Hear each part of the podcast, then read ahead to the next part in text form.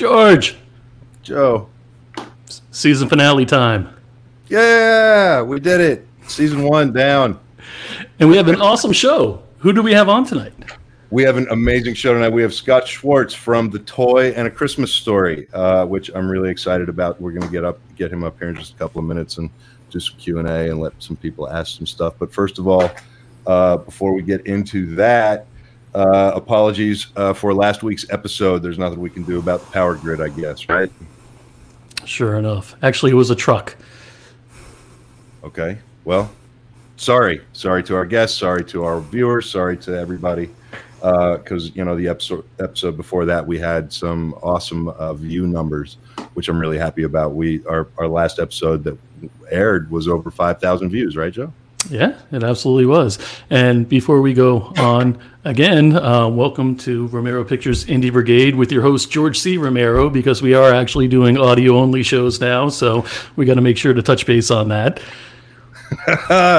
and that's Joe's little fuck you to George. So there it is. The bar has been set. The gauntlet has been thrown. Fuck you, Joe. Much ado. Who else do we have on tonight before you go on? That's a big thing you just brought up. We're now doing audio only uh, streams of our podcast. We are getting picked up uh, and syndicated, I guess is the proper term for that, across some different platforms. Uh, and all of that is going to be made a lot clearer on January 2nd when we make our announcement, and on January 3rd when we go into it in detail on our New Year's episode, the first episode of 2020. Um, so, all of that said, there's very exciting things going on, and I'm very happy about it. And tonight's guests are Scott Schwartz. We've got Richard Grieco, a good friend of mine, and finally we've got Michael Mandeville, the line producer from the Taken series of films. And we are going to uh, get into some serious talk about some of the uh, business of independent filmmaking, uh, things like budgeting and scheduling, and as Michael likes to call it, filmmaking with a calculator. So we're we've got a great show, and we're just kind of speeding through these intros so we can get into it. Uh, so here we go.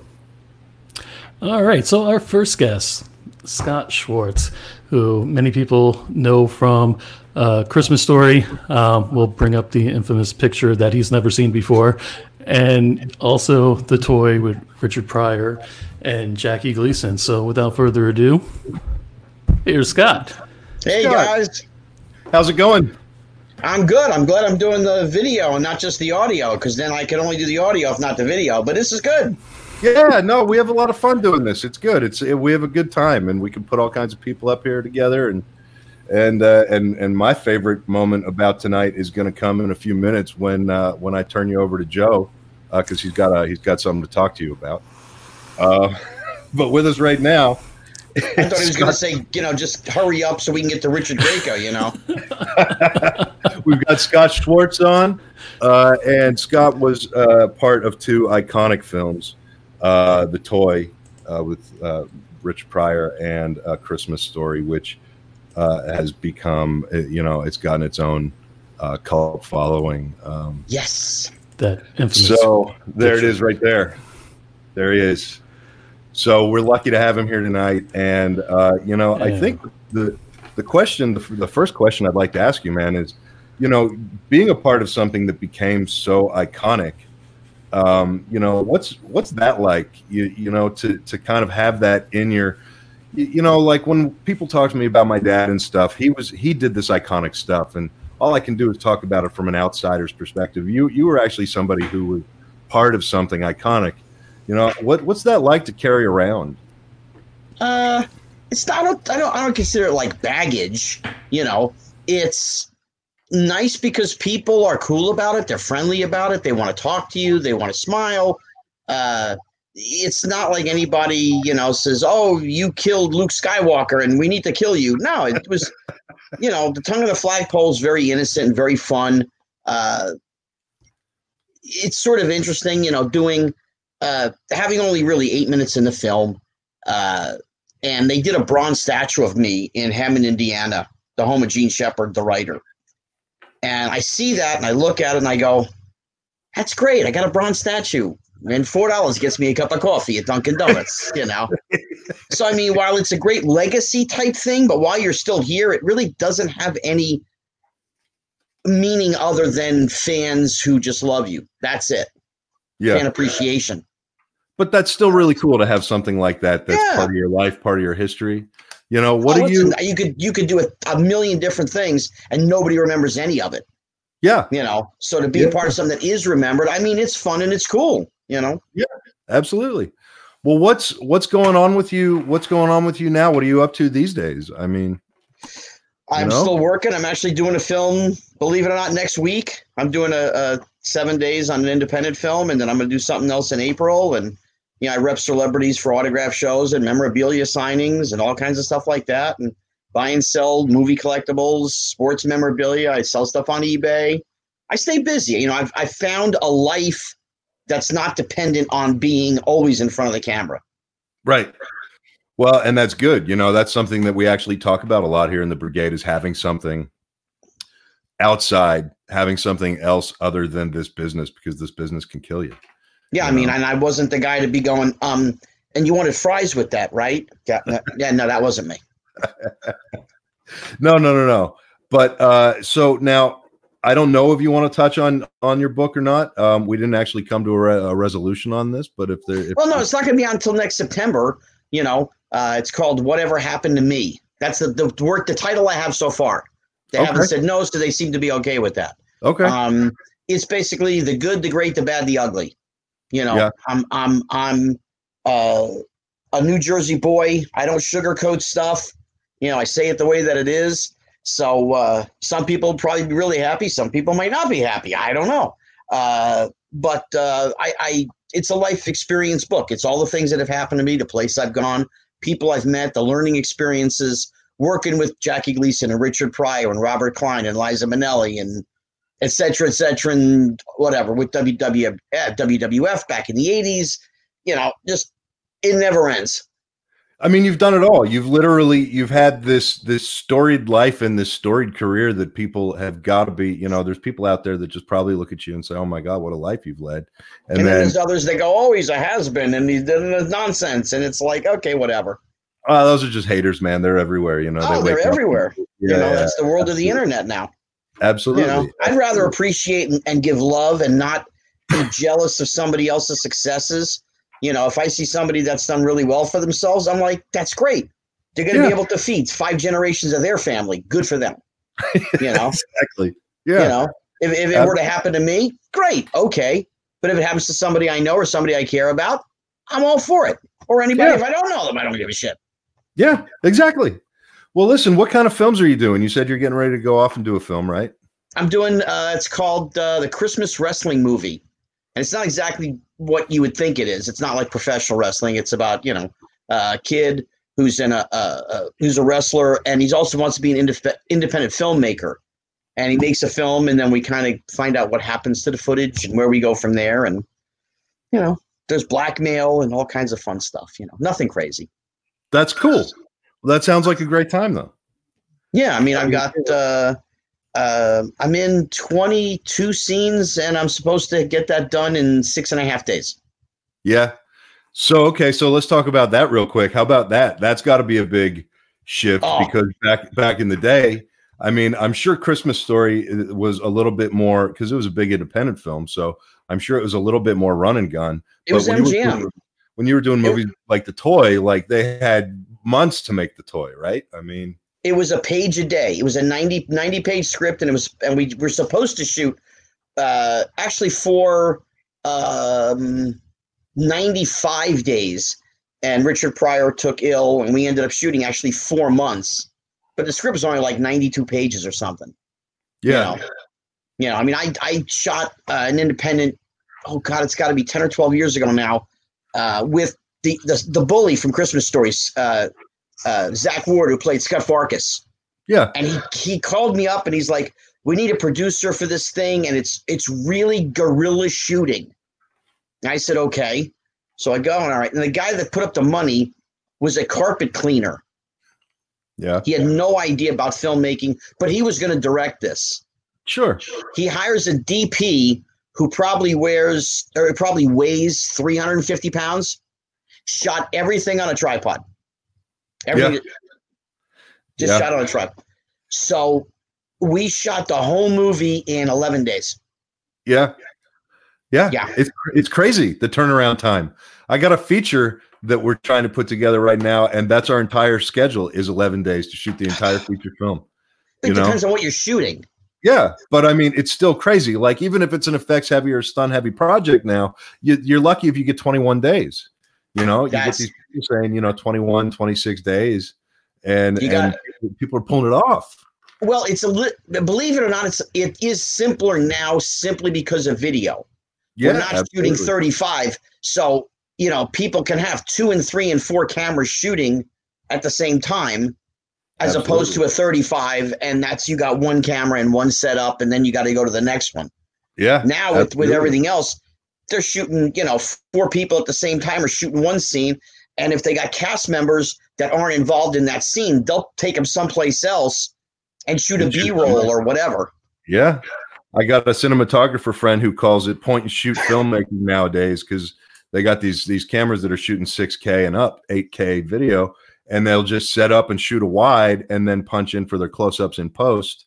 And you know, it's kind of pissing off some of the old timer uh, cinematographers because you know it's like people don't even change lenses anymore. You know, they just uh, I they just crank through stuff and you know and that's a large part of what the brigade is about too is about teaching and passing on the knowledge of of the old timers to the new school Yeah. so that the new school can kind of learn the techniques of the old timers and the old tech and apply it to the new tech and and that's kind of a big focus of ours so you know i mean what do you do, let me ask you this question would you I'm more prefer old school. I'm more Yeah. old school. yeah. Would so would you, You know. prefer four months to make a movie, or would you prefer two months to make a movie, or even a month to make a movie? Well, it depends on where we're making this movie. That's true. You know, if you're telling if you're telling me, you know, oh, we're going to be in South Africa, I'll take the two weeks. If you're Mhm. telling me we're going to be in Belize or Australia or you know some, uh, sure, I'll take a couple of months, no problem. You know, uh, no, I'm I'm more old school movie making. That's what I grew up with. I mean, I grew up watching the Hopalong Cassidy's and the 1940s B serials, The Adventures of Captain Marvel, The Fighting Devil Dogs, The Spider Returns. I Yeah. like the look of film, yeah, know, and it's so different than video. Yeah, And that's why they were doing for a while. They were doing the thing called film look, yeah, where they took it off of a 16, you know, 16 print, and they ran it through a film chain. It sort of made it look, you know, they Mhm. shot on video, and then they made it look like 16. It was like, nah, you know.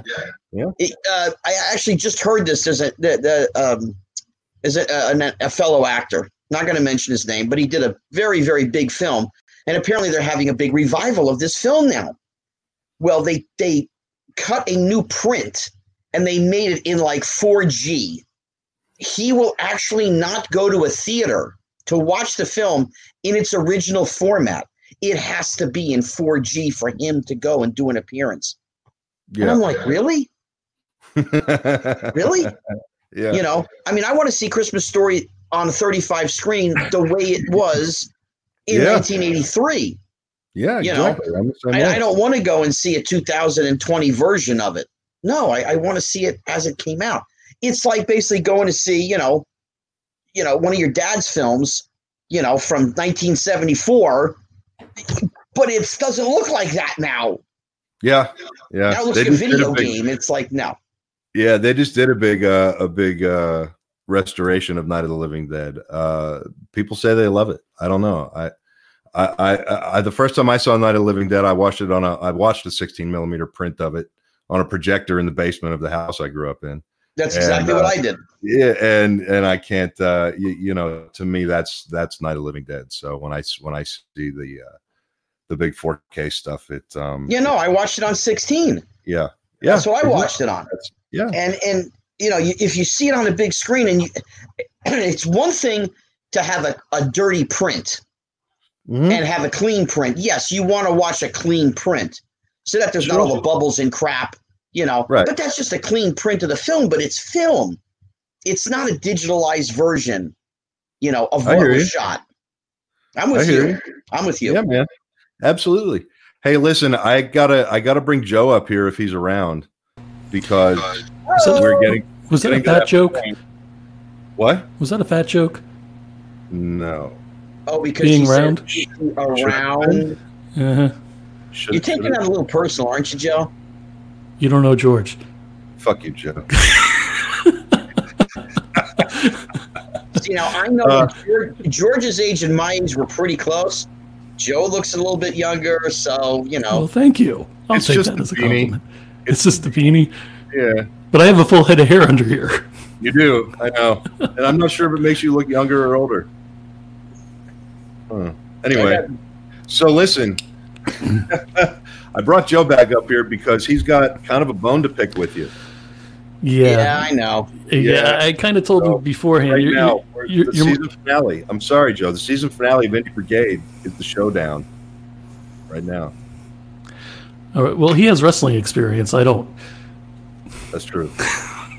Bring it on. Come on, Joe. Bring it on, dude. Let's go. Uh, all right, all right. So, Scott, you're the bane of my existence. I had one chance to make it big back in 1982. Okay, 82. the day after my birthday, I was brought to an open audition. Look at that. And yes, that is that is I me next to that- a I wish I had that that poster, that cutout. That would be great. right Yeah. Ladies and gentlemen, true story.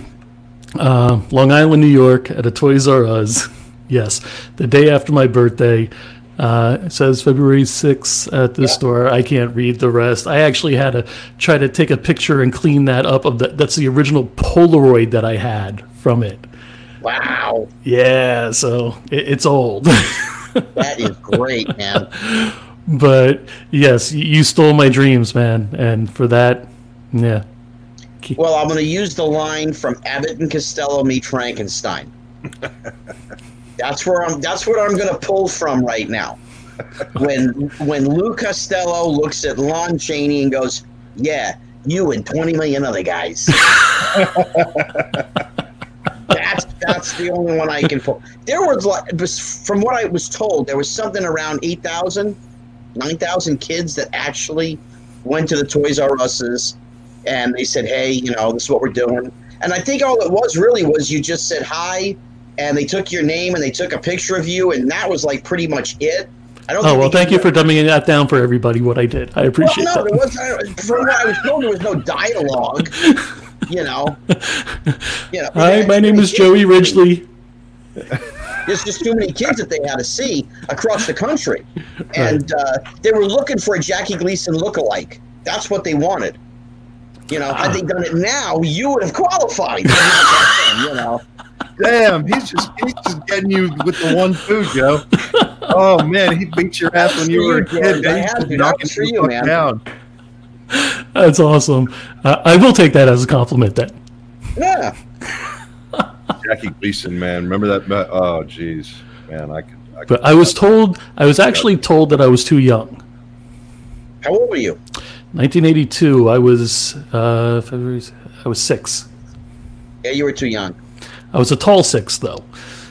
You were a tall six, and I was a short thirteen. You know, I was. I got the job. I was four foot six. I weighed fifty-two pounds. Wow.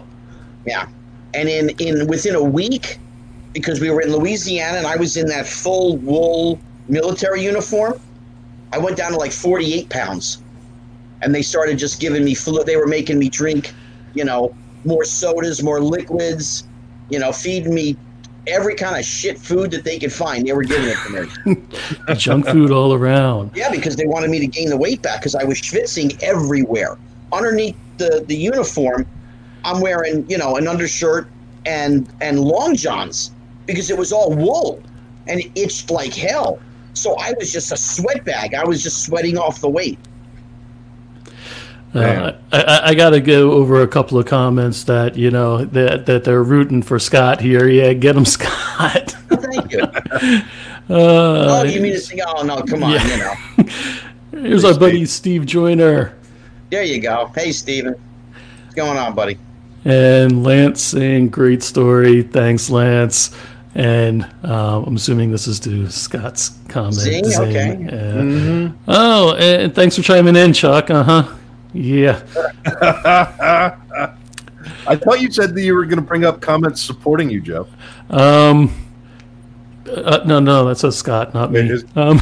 Is there one? Wait, Um. any Joe? Uh, not just Lance saying. uh, no, I mean one of one of as a kid seeing that movie was when they press the button and the picture, Uh huh. The painting. the painting. Yes, the yeah. painting. Uh, Dick Donner, the director, the director, from what I understand, he has that. Really? Yeah. Wow. I would like to have that. I would like to have that. It's a great. We would all like to have I mean, realistically, it worked, but it didn't work because they had, you know, figured out how to do it, but they had rigged it uh, so that, uh, you know, it was supposed to be a remote control, which was baloney. There was actually just a guy sitting on the floor, and as soon as Gleason went like this, he stuck the plug in the wall, and the thing just went up. It just, it just went up. Movie magic. They didn't Yeah. have it. They didn't have it switched right. You know. As long as it worked. At the Yeah, end of the day, and Teresa all that matters. Ganzel, who played Fancy Bates, one of my dear, dearest friends. I love her to death. She's still she's still here, and she was beautiful. Yeah. I don't actually think that was her body. They just kind of painted something, but Right. still great. Hey, to a kid, it was perfect. Oh, absolutely, no question. The It really was, we are it? is still perfect. What are we talking about? Oh, we got Lance saying uh, hashtag someone throw Joe a bone, right? I, I can't catch a break Nope. on this program. What the Nope. hell? Lance, no way. I, I Joe wanted to pick this fight. uh, let's see. We got Anthony. What's Bob Clark directing style like? Um, in my case, very easy. He basically said, "Do what you want, and we'll see what happens." That was really what he was like with me. Uh, he was more direct with Peter Billingsley, who played Ralphie. You know, he re- he wanted a particular character. You know, he wanted Ralphie done a particular way. Uh, there was fighting going on on the set between him and Jean Shepherd because Jean kind of had the way that he saw Ralphie, and Bob's going, go away. Leave the kid alone. Uh, I mean, again, outside of that, me, Bob didn't say five words. You know, we did the tongue on the flagpole, and he's like, do whatever you want. So I did it, and he's like, great, give me more, go heavier. I did it again, I gave him more. He goes, no, no, you did it better the first time, the way you did it. Go down. That was pretty much all of the direction I got from Bob Clark. You know, because we were just kids, and he just like let it let it fly, let it go. Can, can you still hit that high of a decibel? Probably not. Dude. I wish I could. I used to sing Celine Dion and Barbra Streisand and Carole King, and I, you know, I can't do that stuff no more, man. Can't do it. You know, doing Steve Perry from Journey was easy. Now it's like forget it. I got I got to get like four cups of hot tea in me and really try. Wow.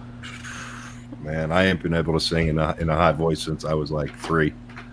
My voice, my voice changed. my my favorite thing to do. oh, thank you very much. I, I like to say I love you know the, the George and Joe show, baby. I, I was gonna come on the show, but you know the Colonel he said "Ah, I gotta get paid and it's a freebie, baby. You know what I'm saying, baby. So I like to do Elvis. Nice. You know, I've, Awesome. I've performed in front of a couple thousand people doing Elvis, so it's like I can do it. Thank God that voice is not gone. We got Steven saying that he's in a Target in San Diego looking at leg lamps. I've got one in. I've got multiple. Actually, we have one on a shelf, an actual like foot and a half one, and then I know my wife has at least one or two on the freaking Christmas tree also. I- Yep. Iconic movie, no doubt about it. And I, who is it? TNT or TBS that runs the 24 hours on Christmas Eve now? It's TBS. It's all TBS. Turner. It doesn't matter. It's all T. It's CBS. It's all Turner. You know. But Yeah, yeah. 24 hours, man. Hey, It definitely goes on the TV in our house. Every Well, see, the thing is, what my wife and I complain about is every time we start watching it and we have to go and do something, we come back and it's like right at half hour before we started. it's like, oh, shit. You know, you know, there's there's a new electronic thing. I don't know if you're aware of it. It's called the pause button. Wow. Okay, where was that hashtag throw Joe a bone? What you do it to yourself, man. See, see, You Scott, lay that's out there. When you when you lay him out there to, to somebody with half a bit of intelligence. Well, see, we're not used to having people on like that. No, I'm kidding. I'm Oh, kidding. now Everybody who's been wow, on. Okay, all right. I'm gonna go ahead and start messaging all our past guests. Wait, I'll, I'll be I'll be the new guest on the show. Yes. No. yes. No. Can't be doing that, man. You Scott, gotta be you're awesome. guy. Okay. Scott, tell tell people where they can find you and stuff. Social Why would I want media, people shout find out. See, I just spoke over you. to find me? Well, You know, I, I, I, I'm not. There's a lot. I, I'm old and I'm foolish and I get it. I don't really. I do a little Instagram. I do a little bit of Twitter, but that's All really right. it. You can find me on there and say hi. I might. It might take me two months to get back to you, but you can All say right. hi. All You know. I think it's Scott, aka the Real Flick. Awesome. I think that's what it is on uh, on Twitter. I think or Instagram. I don't even remember. You That's got any rare appearances coming up in January, February, March? Uh, March, I'm going to be in uh, St. Louis. I'm going to be at a gig in St. Louis. I don't remember the name of the, the show right now, but I know I'm going. We You will know, find maybe that. if ever we go to Florida, I don't know. Hey, All right. I'm down in We'll Florida. Come on down. Yeah, keep us posted, and we'll post that stuff up for you too. So, You got it. Scott, it's been a pleasure having you on tonight, man. Thank you for coming on and sharing some time with us. And Same. You guys have a happy and healthy. And uh, tell Richard I said, hey, he's he's one of my old homies. I love the guy. You got it. We'll stick around if you feel like it. But uh, we're going to put you down in the lobby, and thank you so much for coming in, man. You guys got it. Happy New Year too. Same to you. Peace out, Joe. Stay well, buddy. Hang Thanks, in there. just- Hang in there. Fight. Oh, sorry. That was a damn computer glitch. No, I'm kidding, Scott. I didn't intentionally mean to cut you off. Oh, see what happens when you fuck with the guy who pushes the buttons? Right. Uh, I got a mute button for your mic, don't I? Nope. Oh. okay. wow. I have. Oh, Libby. Hi, Libby. We love Libby Hey, Libby. and her husband. They are awesome. Thank you, Libby. Oh, I'm Shout just looking. Everybody out there, Lance, Samantha. Lance, Chuck, Chuck, Steve, Sean. Anthony. Looking. Anthony. Uh, Smithson Creations handcrafted woodworking That's Sean. That's my buddy Sean. He's badass. and Lang Ross. Ross, what's up? Are you here? Awesome. Hello, everybody. Well, everybody who is who has been here, I hope uh, you've been having fun so far. Season finale, Romero Pictures, Indie Brigade, season one finale, episode finale. we just had Scott Schwartz on, and we're soon going to have Richard Grieco and Michael Mandeville. Yes, we are. Um. Oh, wait. You, you got to read one thing that um, Lance said. Uh, It's not in a foreign language, George. it's just not coming out. Uh, for those that can't Uh, see it, it, it, says hashtag Joe has the power. You Joe. Hey, there's Matt. Hey, Matt. All right, I'm going to bring Richard up because uh, people are done with this. They want a guy with good hair and nice chops and everything. So, I'll, without further ado, there he is. Richard Grieco. Hey guys, How's it going, Hey. brother? good brother. How you doing? I'm good. I'm good. Happy holidays to you. Thank you for coming on tonight. Oh, my pleasure, guys. You look like you're sitting in front of a nice fire. Oh, do what I did. I, I actually did a nice kind of candle to kind of have it flicker, you know, and I could do I enjoy this, like right here. It's really I nice. enjoy that. I I, enjoy that. I'm going to bow down so you guys can have at it. Call me if you need me. Seriously. How's it going tonight, man? Are you good? Good man. How you doing? I'm I'm good. I'm good. Uh, I'm I'm really happy you're here tonight. You know, we've become dear friends, and uh, beyond that, we're you know we talk a lot about the business, and we talk a lot about the the the art of what we do. We talk about the the inner creative of what we do, uh, and we talk about a lot about just the the the different ways to kind of do what we do. And for anybody who doesn't know, um, which I think most of our viewers probably know, you've just uh, you've just done a film called Clinton Road, um, and you just directed that film, and uh, you've you've just got another one that's in post now.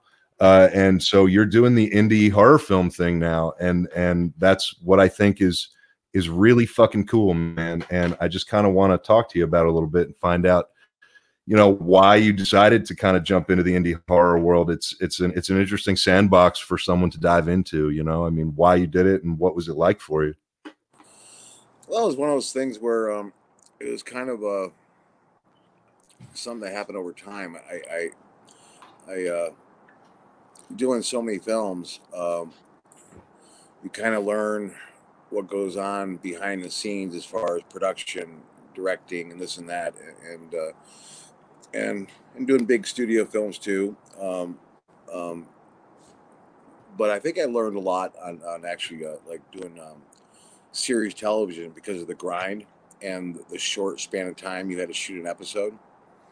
You know what I mean? So yeah, um, I think, uh, and then I just wanted more control over things, and I wanted projects that I wanted to do where where either directing it or producing it.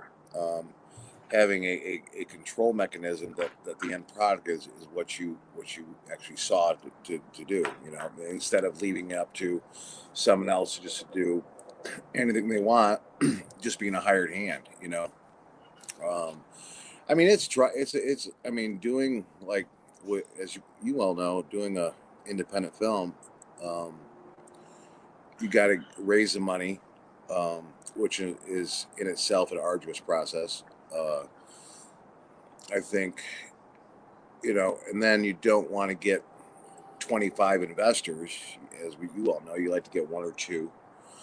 And then once you get that in and then start the process, you know, even though you hire a bunch of people, um, like PAs and production assistants and line producers and, and, and, and everything, you, you tend to bird, take the burden on yourself to handle everything. Anything goes wrong is it's you. You know, anything yeah. that happens, it's on you. Uh, yeah. If craft service doesn't bring the right food, you know, sure. you gotta go. Okay, what do you guys want? You know, let me. You know, yeah. So, but there's some about doing, and I find I've always been a huge horror nut, anyways, um, and uh, there's something about the horror genre that I think with people. Um, in, in sci-fi, it, it, there's an escapism in it, you know, and uh, and for me, um, it's a point of view where you can express a dark side of yourself, you know, and where you couldn't necessarily do it in real life, and uh, and in that respect, uh, um, and then you know you only have like someday, you know, a lot of movies you have like Clinton Road when we directed that, um, we had 17 days to shoot. That's it.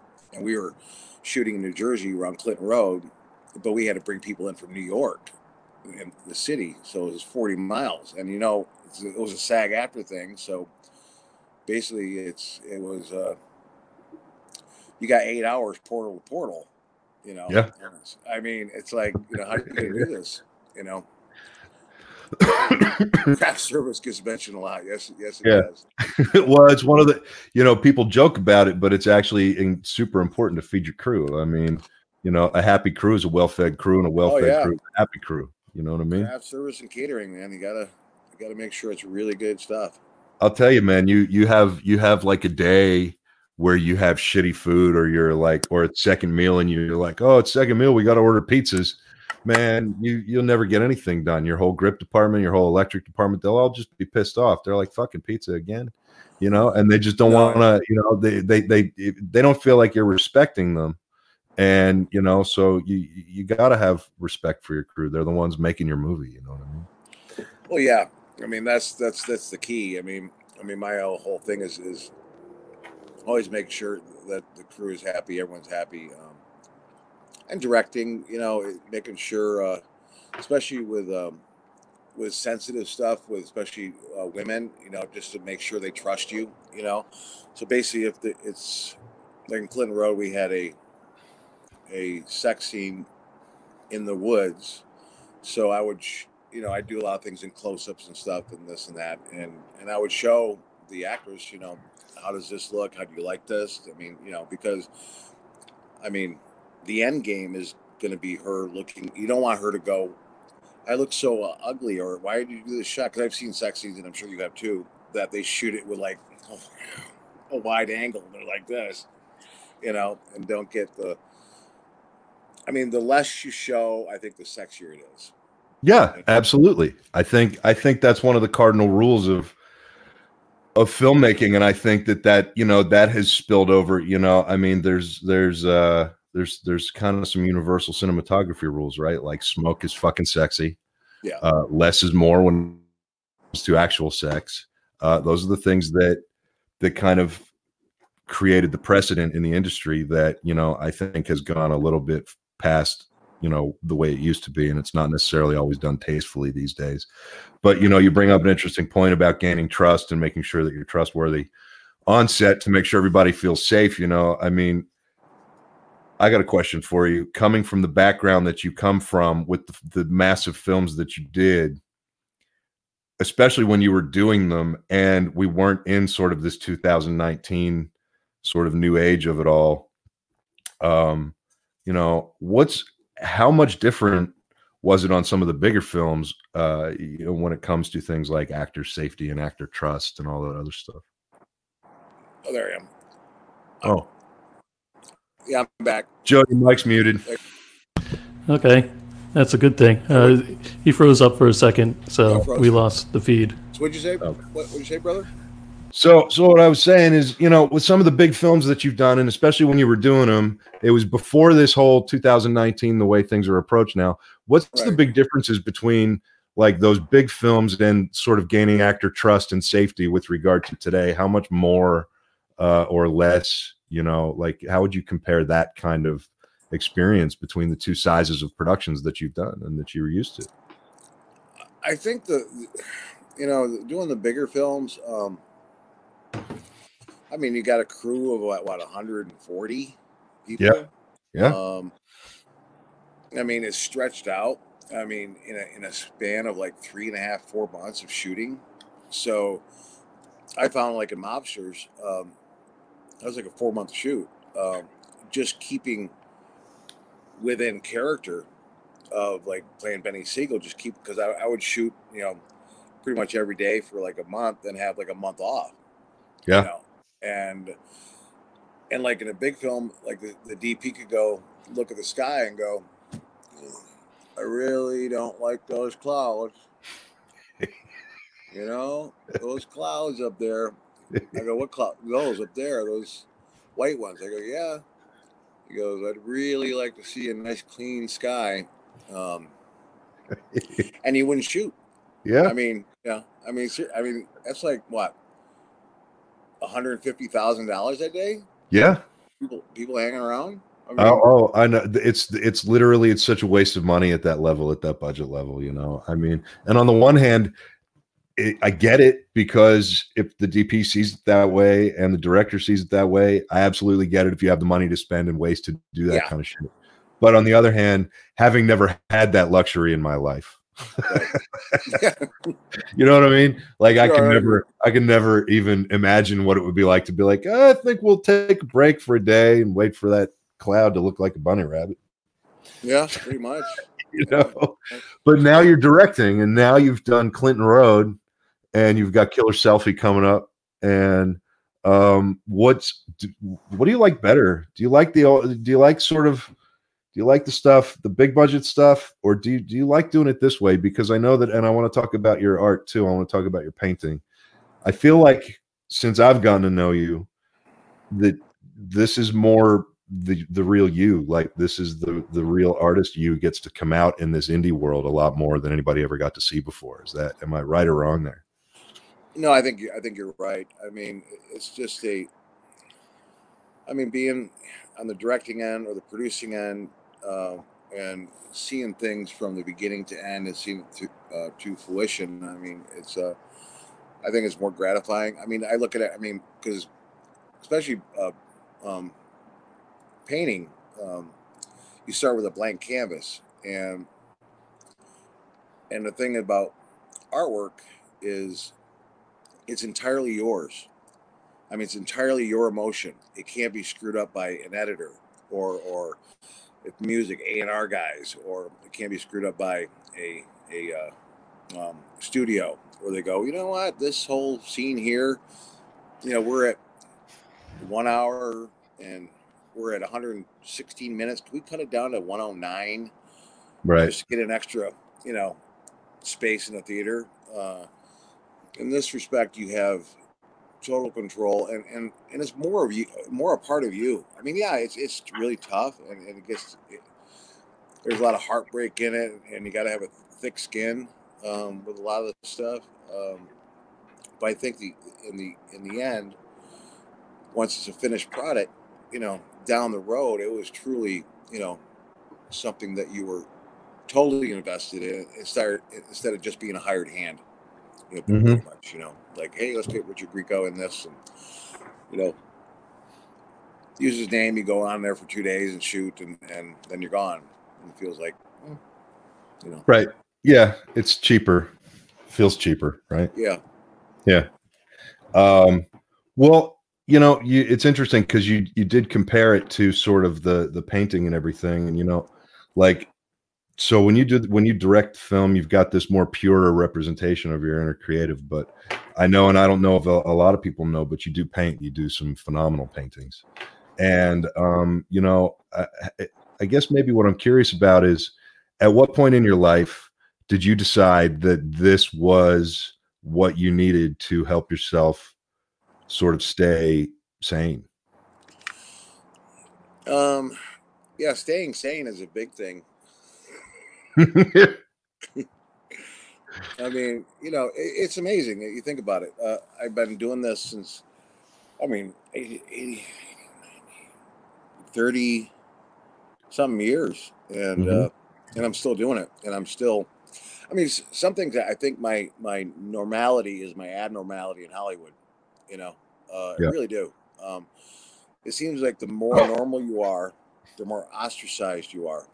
Um, you know, I've never, I've never followed the whole Hollywood stuff. I mean, shit, I still probably dress the same way I did back in '89 as I do now. I mean, um, probably the same. I'm probably wearing the same shit right now. Um, but uh, you still got those LA gears. No, I, no, I don't have those LA gears. No, no, I don't. I don't have those LA gears. I mean, fuck. sorry. No, no, that was a product placement. Actually, we were the first ones. I think LA Gear just came out, right? I mean, yeah. And the, then they told me that they're going to stick on the wall with the, you know, shoes that climb down walls. You know, but. uh and that was Intervision, by the way. That was Intervision. Remember that was out for just yeah, like, like, a like a cup of coffee. It was out. I mean, where you actually saw what you were doing. Yeah, you could actually see the helicopter and everything. It wasn't like uh-huh. afterwards. I mean, yep.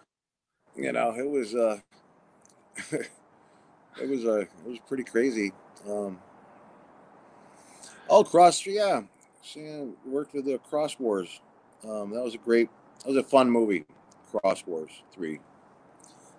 Um, but anyway, Killer Selfie, I, I, produced that with my friend Dan Frank, and uh, he directed that. He wrote it, and it was, uh,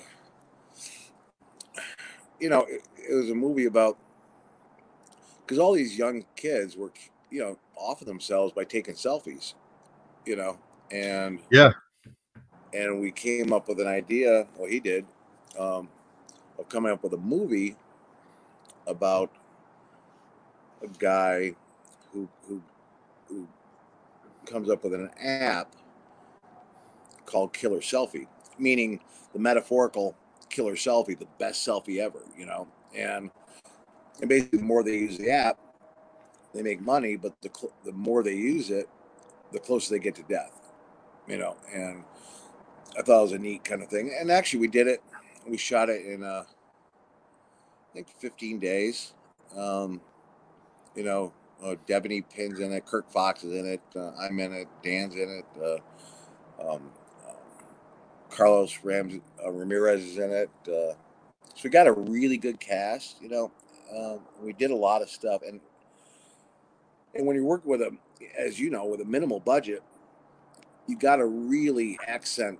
I mean, lighting is is so key Sure. make it look rich. You know, Sure. and and I even on Clinton Road um, with John Hudak, I made sure that you know, I mean, he, I wanted everything with, with heavy blue hues, you know, and everyone was just like, I don't know, I mean, it, is that going to work, you know, and and it just made the movie look and feel like you could almost eat it, you know, it was like texture, Yeah. and come from a place of of, of, of, of painting and being a big texture texture guy, um, I think that uh, goes with uh, as far as how I direct and, and see things and visualize things. You know, so Well, I think that's important, and and you know what I think is important that I'd like to key on there that you said is the fact that you actually do that stuff practically on set instead of necessarily just doing it all digitally. You know, and I do that too. I'm big into that. Like I throw filters on the lenses, um, you know, because I'd rather make that decision on set than necessarily go and punch buttons. You know, I want the editor. If I want it blue, I want the editor to get it blue. I don't want the editor to be able to click in Photoshop and say, "How about this blue or that blue?" yeah, there's nothing better than practical. You know, Yeah, it really is not. I mean, I mean, it really is not. I mean, if you look at like even going to even into Star Wars, um, if you look at the the first, not the first three in the story, the first three movies, the first one was all practical stuff. I mean, model Yeah. this and that, and um, and it still holds up today. I mean, like you know, and then when they did Uh oh. Joe. Your mic's muted. I know. I was hitting the button. See, every time he drops out, he connects again. He'll be back in one second. Standing by. yeah, There you go. hey Joe, There he is. back. Hello. so you're talking Star Wars. You said it holds up today. Yeah, I mean, it's just, uh, I mean, like on Clinton Road, they had all these things that they wanted to do with like the blood and this and all this stuff. And I was just like, no, it doesn't work anymore. The whole, I mean, it's especially in the age range of 18 to 25, it's like, it doesn't scare them anymore. Right. I mean, I mean, the scariest movies are, are leaving up to the imagination, and and like uh, we did the scenes with where you know it's there, but you really don't, and you know it's coming, and you don't show it. I mean, a perfect example in Jaws when the shark didn't work. I mean, you just heard the music. That's it, yeah. and that was scary as shit. Right. You know, so Absolutely. You know, look at the first Alien film. Half the scariest shit in the first Alien film is the shit you don't see.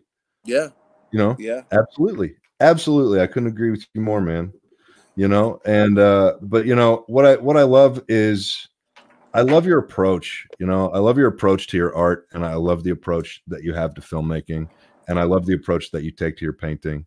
And uh, you know, and I, I, I love that we're friends, man, because I got to tell you, you know, the conversations we've had, you've we, you've really helped me figure out some stuff with my inner creative that was going on, and I know we've had a lot of talks about some stuff that we've both been working on. And and for anybody who's watching, you know, there's some things to to look out for. Uh, actually, that the two of us have talked about uh, and are in the works to try to bring to you. So um, I'm very excited about that, and I'm happy that uh, I'm happy that you're here tonight and a part of this, man. And you Me know, too, the brother. brigade, the brigade is about something more than just uh, another podcast. You know what it's about because we've talked about it, but you know, it's something that I hope that you you you're going to be cool with bringing some of your experience to our little Facebook group and you know maybe maybe offering up some some experience if people have are, are stuck or struggling you know? I mean one of the things that you and i talk about the most and i'm just gonna you know talk about it from my own point of view is is the struggle that our inner creatives go through or me anyway i talk to you a lot about it. And that's just trying to get to to you know so much happens that make me makes me want to stop trusting my inner creative's instincts you know what i mean? When i'm writing it makes me want to stop my it makes me want to stop trusting it and all that stuff.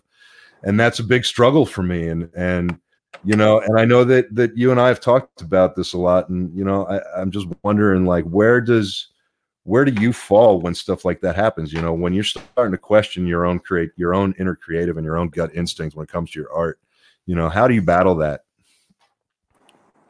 um no it's funny um and you hit a you hit a you hit it right on the mark. Um there's a constant struggle of of of the creativity and and the trust and it, is it right? And i and i think and also i mean there's another side of like trusting anybody that's in this business you know you really don't. So you become very provincial very closed in that sense but i think in the creative part of that being that closed off to that part and not trusting anyone it comes out in your in your work as far as um, making movies or painting or singing or writing or, or whatever. I think uh, I think if we didn't if, if we got to a point where we thought we, we were doing it great and it really was great, then I think we'd be screwing ourselves. I think that struggle, you know what I mean? That constant Yeah. struggle of, of never being satisfied and always being like, is it really that good? Is it really that good? You know, I mean, I don't know. I don't know. And Yeah, I think that self doubt keeps me and keeps you and a lot of filmmakers on edge and and because if you ever lose that edge i think i think you're lost i think you, you might as well just give it up you know Yeah, I agree. And if you don't, and if you don't know about the edge that we're talking about, um, it is it's a tricky thing to find that edge. Um, but there are there are certain um, I don't know. I, I dedicated a large portion of my younger life to finding that edge right and and looking over it and kind of yeah dangling a foot off the edge of it and wondering, you know, and uh it's crazy, you know, I've pushed myself to such limits with my creativity and with the life that I led uh to to nurture that and I know that you have too, man, and you know, I wouldn't trade a fucking minute of my life. You know what I mean?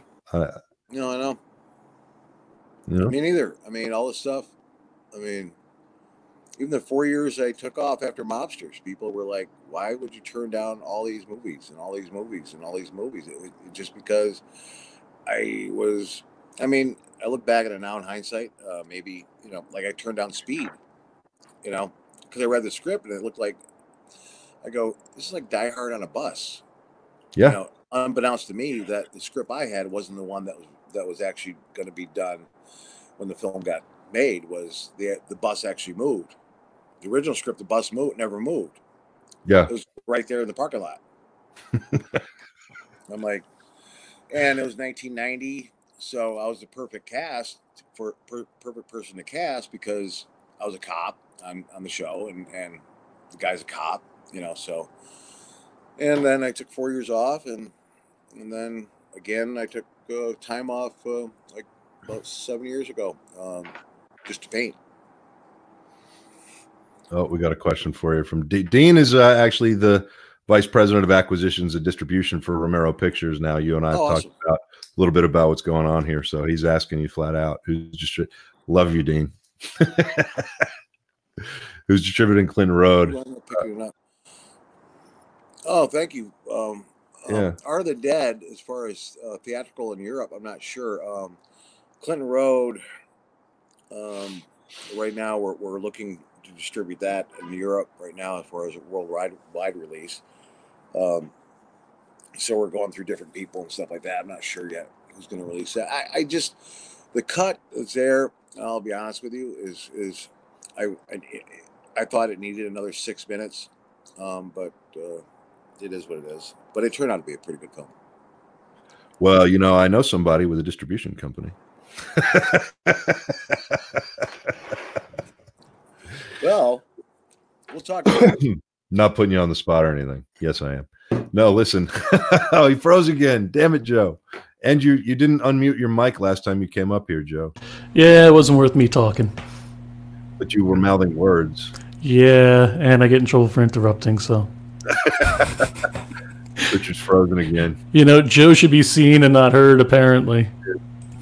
What were you? Did you need something? No, I don't need anything. Uh, No, I went just off, rem- didn't I, Joe? I, I Y- froze. y- you did, you did. You got some Um, comments and questions, maybe? Is that what you popped up here to go over? that I, Dean's question is what I was trying to bring up, Oh, and you already saw that because I pulled it up. But Yeah. just just keep in mind that this is your season finale, and you have other people waiting. this is very true. Thank you, Joe. Richard Grieco, thank you so much for coming on Thank tonight, much, man. brother. Joe was telling me that I've got a, I've got a time schedule I've got to keep. So, listen, is there anything that you want to uh, tell people about where they can find you, what they can follow, all that other stuff, and and also this won't be the last time you're on here. So, Um, you can go to uh, uh, Real Rich Greek on Instagram, um, uh, or Twitter, Richard Grieco. We got I got Dream Round coming out um, um, this this uh, January February, and uh, then we got Killer Selfie, then Attack of the Unknown, and then and hopefully you and I will start on our project uh, in the in the spring. that's what I'm hoping, man. That's what I'm hoping, brother. Listen, man, thank you so much for coming on. It really means Thank the you, world brother. to me. And and you know, I'll talk to you before, but just in case, you know, have a good uh, holiday. You know, in all those non-offensive terms and everything. Uh, Really, and, those would be uh, the things that would offend people here. I don't know. so anyway, Merry Christmas to you, man, and I'll talk to you. Uh, I'll guys. talk to you this weekend, brother. I love you, man. Thanks for coming. Love We you. really do appreciate it. Thank you. Later on. Thank you. Well, that was cool. Yeah, Grieco is is the man. No doubt about it. And it seems like everybody in the chat wanted to be him at some point. Yeah, I pretty much think. Yeah, most people did. So that was pretty cool. That I mean, awesome. sp- sp- especially you, probably with some hair envy. You're looking for it. I know you are. So.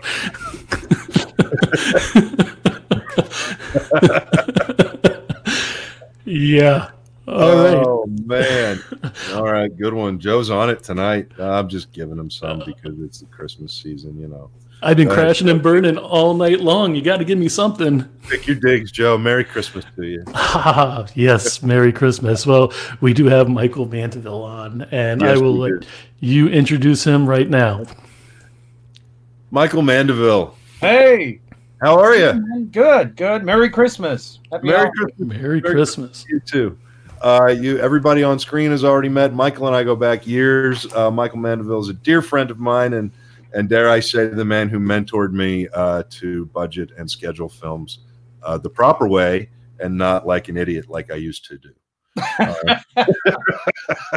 Now that's one of the better introductions I've had, I think, in uh, in the reality of film production world.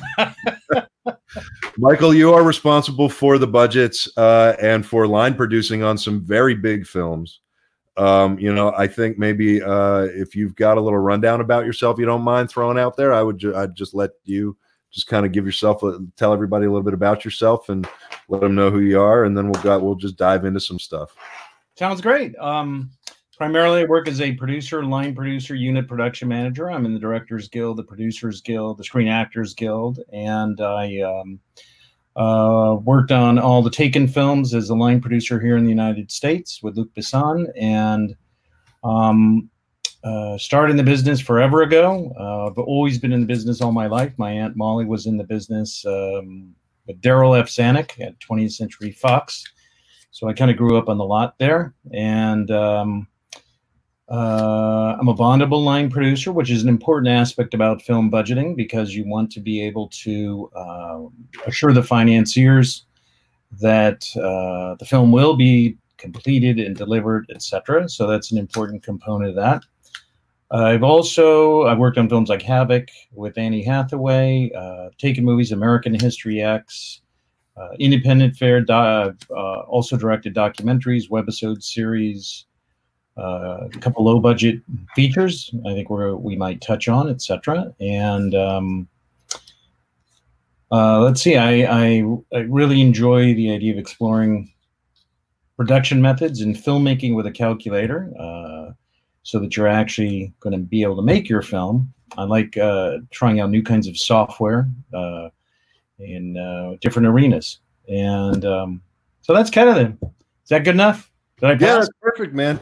You know, I'll, I'll never forget when Brian uh, actually introduced us. We were sitting up at Guido's, and we uh, and he was like, "Hey, I want you guys to meet." And we were like, uh, within 30 seconds, Brian was like, "Well, I'm going to leave." Yeah, that's and, right. He completely bailed. He was like, "Okay, job done. Moving on." No, I think, funny. I think we were there until the place closed. We were um, for hours. Yeah, yeah, talking hours. about talking about exactly what you're saying, which is uh, different approaches and unique approaches to something that is done on a large scale in the industry on a daily basis, and ways to kind of um, sort of up the lower budget and more fringe independent quality by simply applying some larger thinking to some smaller spaces. And I think that that was the topic that we ultimately went down like a nine hour rabbit hole together yeah, over several. That was definitely of uh, uh, a preeminent note, I would say. Um, How's that? Was that a good one? Is that a good fancy term to trot out? I suppose. so, so you know what I'd like to just touch on is a little bit about your thoughts on that from the standpoint of, you know, uh, applying. To, you, there's a reason that large films operate the way they operate, and yes, everybody says, "Oh, they waste money," and I, "Oh, they waste pay," and all this other stuff.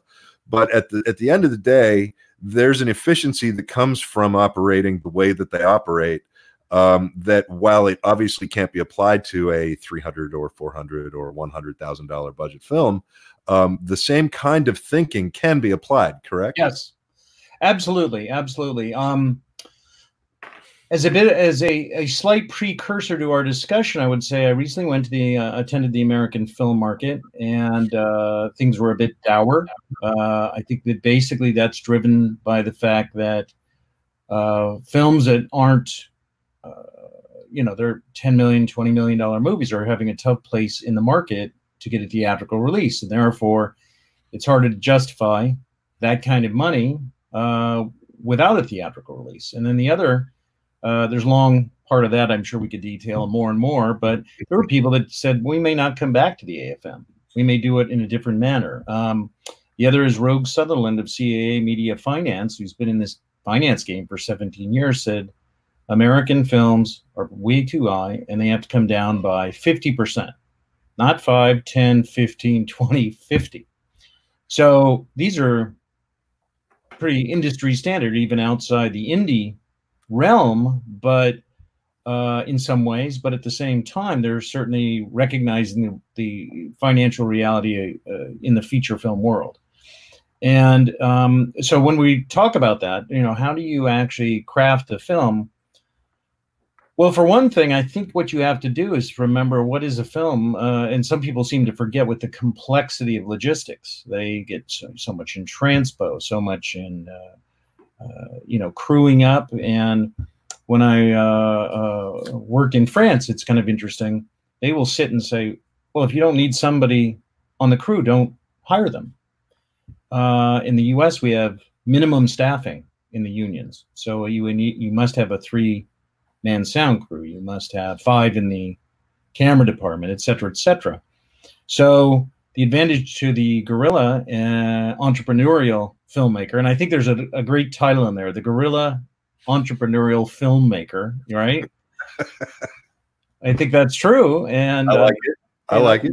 A way to look at it. Um, but when you're crafting a film it's three, two, one, two, three, you know, four hundred thousand dollars, ultimately comes down to what's your composition in the frame and what is your actors and you know their performance is real and um, are they well cast and so many directors will say ninety percent of the acting is um, having good casting. Yeah. And uh, so if you are uh, indefatigable in trying to find the right, and I will say cooperative actors for that budget range, uh, if they don't show up on time, you're in a lot of trouble. So you have Yep. to kind of go with that. But I think um, if you're really thinking, like, what is, if I were to take a film that's a couple hundred thousand dollars, I'd say, well, what is the fulcrum of the film? What is the essence of it uh, where I can actually lay out the schedule uh, and say, wow, I'm going to be at this one place for, uh, let's say, uh, 15 days of shooting. Uh, you're lucky, and you know some of these, but well, what's five days or seven days, and am I able to get be in one spot and get one, two, or three locations out of it? So I could be at my house, but does the house function as house A? Does the garage at that house function as you know house B, house number two? And is the backyard can it be changed around to look like house three? Now I haven't left the house, but there's a lot of enormous logistical advantages to one people won't get lost. They show up every day to the right spot. Okay which is actually necessary. That's like getting your name right on the SATs. that's it. That is exactly what it is. And all of a sudden you're like what? We you were here yesterday. Why aren't you here again? We're going to repeat this for eight, seven days or something. So you get that right? Um, the other is that you can have a hot set so you can essentially leave everything the way it is have it dressed and then you can actually get 10 11 hours of work done 12 whatever works uh, at your one location. So what you're doing is incrementally buying more and more time to get the performances right and the shots right. Um, and i see so many people that don't get performances you know from my point of view i'm think they were miscast or not uh, didn't have enough time to do something. You also uh, having that anchor you have a rehearsal space that people are going to know theoretically it's a house you're at so if you really rehearse people um, uh, and have a script reading i think a couple of week or something or whatever you can manage for rehearsal two weeks or something they start to really live the characters. That's right. um, you're probably not going to shoot a visual effects science fiction movie on this kind of a budget. It's more of a drama, more of a uh, could be a crime thriller. Uh, could be um, there's one I'm going to work on which has to do ultra low budget. It has to do with espionage, uh, which is a thriller. It's a dramatic thriller in a way, and so I think I'd have that anchor point, and then composition. You could really start to map it out with the software that people have. So when you are getting like uh, shots in depth, uh, movement in the background, or very nice moves on a um, uh, a gimbal or a, a slider, you can really, again, if it's your house or a friend's house or whatever the location is, you can go there and practice that. You can actually practice and go, oh, that didn't work. Oh, I gotta change things. So you can hone your game plan. And all of that contributes to the better quality of that composition of the frame. Everything goes toward that. And at the end of the day all of the logistical decisions that you've made all of the practical scheduling and company move and all of the all of those other decisions you've made uh they they do nothing uh, besides all of the great stuff they do for you logistically for the production um they allow the actors to settle into a place i think and like you were saying but i think that that makes them feel a little bit safer with their character as well almost more like they're at home. And uh and and you you know because when you when you jostle a production around it's a giant movable beast. And Uh, you know yeah. it doesn't matter how big or small your film is it's still even if you've got 10 people in a cast of 3 you're still moving lights you're still piling everybody in cars and you're throwing your actors out of the moment that that they're trying to keep. So you know all of the everything that michael and i talk about is designed to give you a better frame a better final frame when you when you press record on that camera. But you know the other thing that you brought up that was interesting was this type of film. And this is going to kind of lead us into your filmmaking with a calculator because you know when and we've talked about this too. If you're going to make a 1 million dollar movie write a 1 million dollar movie if you're going to make a $20 million movie, write a $20 million movie. If you're going to make a $50,000 movie, write a $50,000 movie. And this is where the filmmaking with a calculator comes in. And this is something that you've been working on for, for years. It's a theory of yours. And I remember talking about with it about you when you were formulating it like a madman and it was awesome. Yeah, that's right. Yeah, yeah. I know you were. Uh, you and I were dialed in uh, uh, very specifically on the on a reality check here about. I mean, and I can't even tell you how many times uh, someone will give me a script, and I, I don't even know how many budgets I've done. Um, a couple thousand, uh, yeah, three thousand. I, I I can't even tell you actually, but most of the time, someone will say, uh, "Here's the script," and oh, you could do this for five million and inevitably, I'm like, oh, okay, sure. You know, we'll see. And comes out to seven, eight. Day. And then they start to give you numbers like, well, yes, the script is three hundred thousand dollars, and the actor should be a million. And I mean, when you start to add it up and go through the union process, uh, I've almost never had anybody give me a correct number and match it. Um, and that's because of the complexities of those particular productions in, in all the union elements that come into play. It could be an area standards agreement in Georgia, which is less than full feature in Los Angeles or certainly New York. Uh, but it's all the little moving parts that people don't think about. Right. Um, so you get extras. Okay. So are they showing up and having at what time? Are they going to have breakfast? Okay, there's a hit. You have to have extra bathrooms. Uh, you have to have uh, assistant directors. If it's 100 extras, yes. Uh, then you have more props. So do you have an extra props person on there? Um, you need more parking because every single person now you have theoretically 100 cars to show up. Where do those cars go? You need security guards for those cars. So you can see it's a domino effect of what are your choices. Um, in which case, something like that, for example, uh, if you are writing a million dollar film or a hundred, to get back to your question there, and your your point is, or five hundred, whatever the number is, you might say, I'm going to have uh, twenty extras that I'm paying. Uh, I'm going to have 80 friends show up for two hours. Okay, family and friends, two hours, because they will get bored. They will leave. They still love you. They will leave.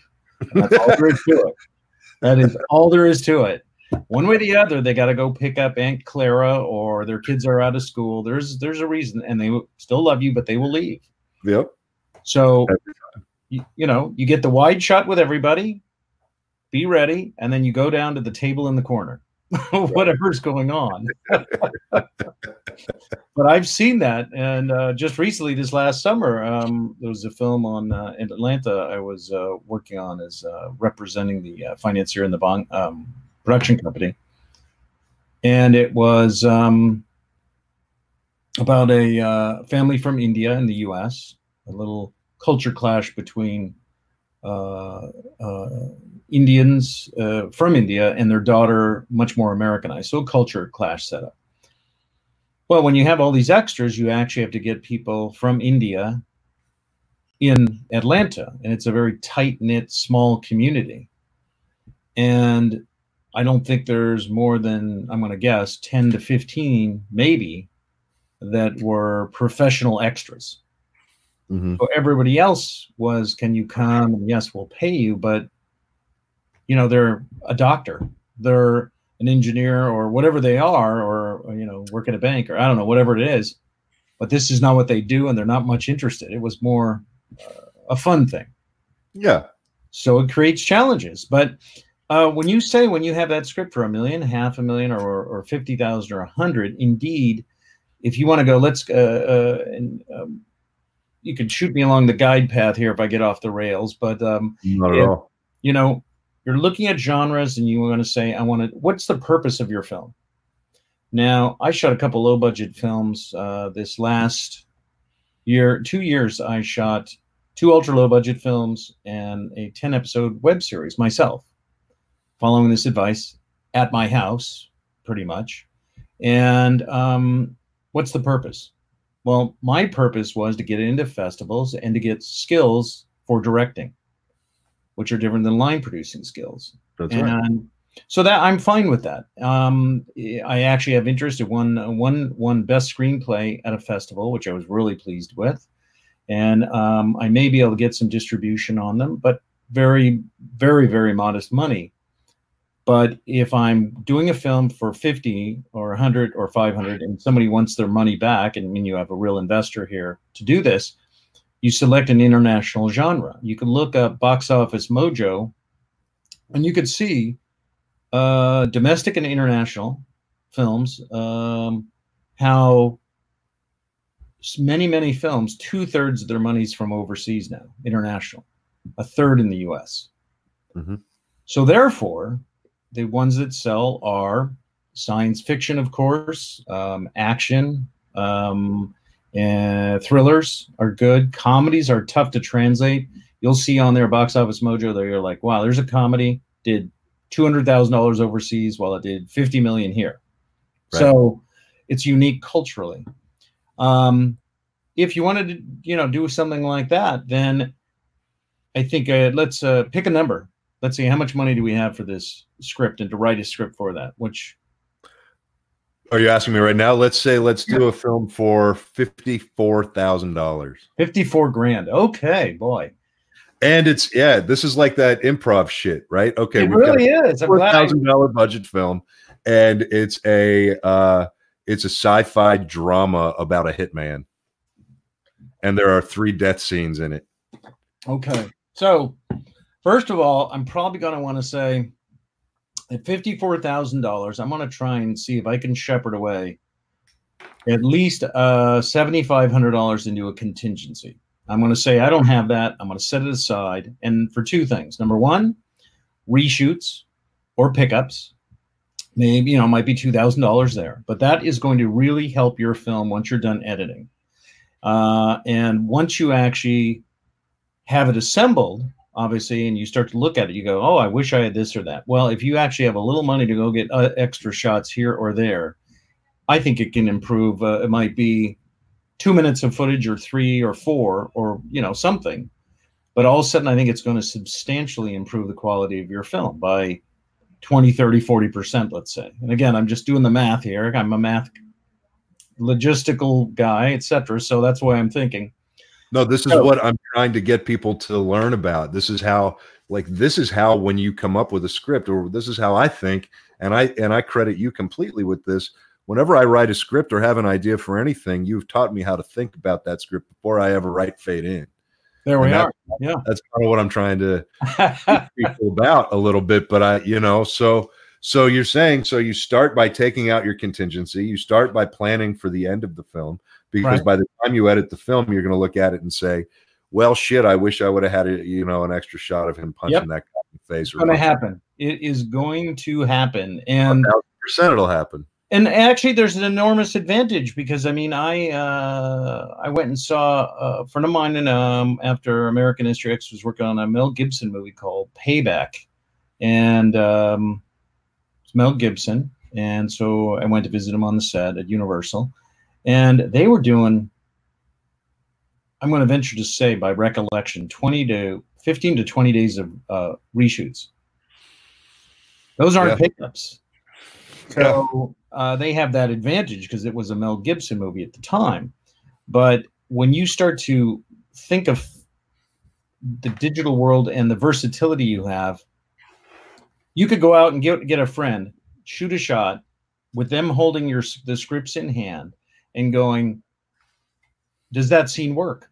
I mean, literally, Michael and Cameron go out. Hey, we'll go with Joe. Joe, you shoot us. Okay, I'm going to read from the damn script. I'm not memorizing it, but you know, and uh, but I'm going to pretend to shoot Cameron, and he'll shoot back, and we fall over, and you go, "Hey, did the shot work?" You can actually pre-shoot it, you could storyboard it, you can actually start to do things like that.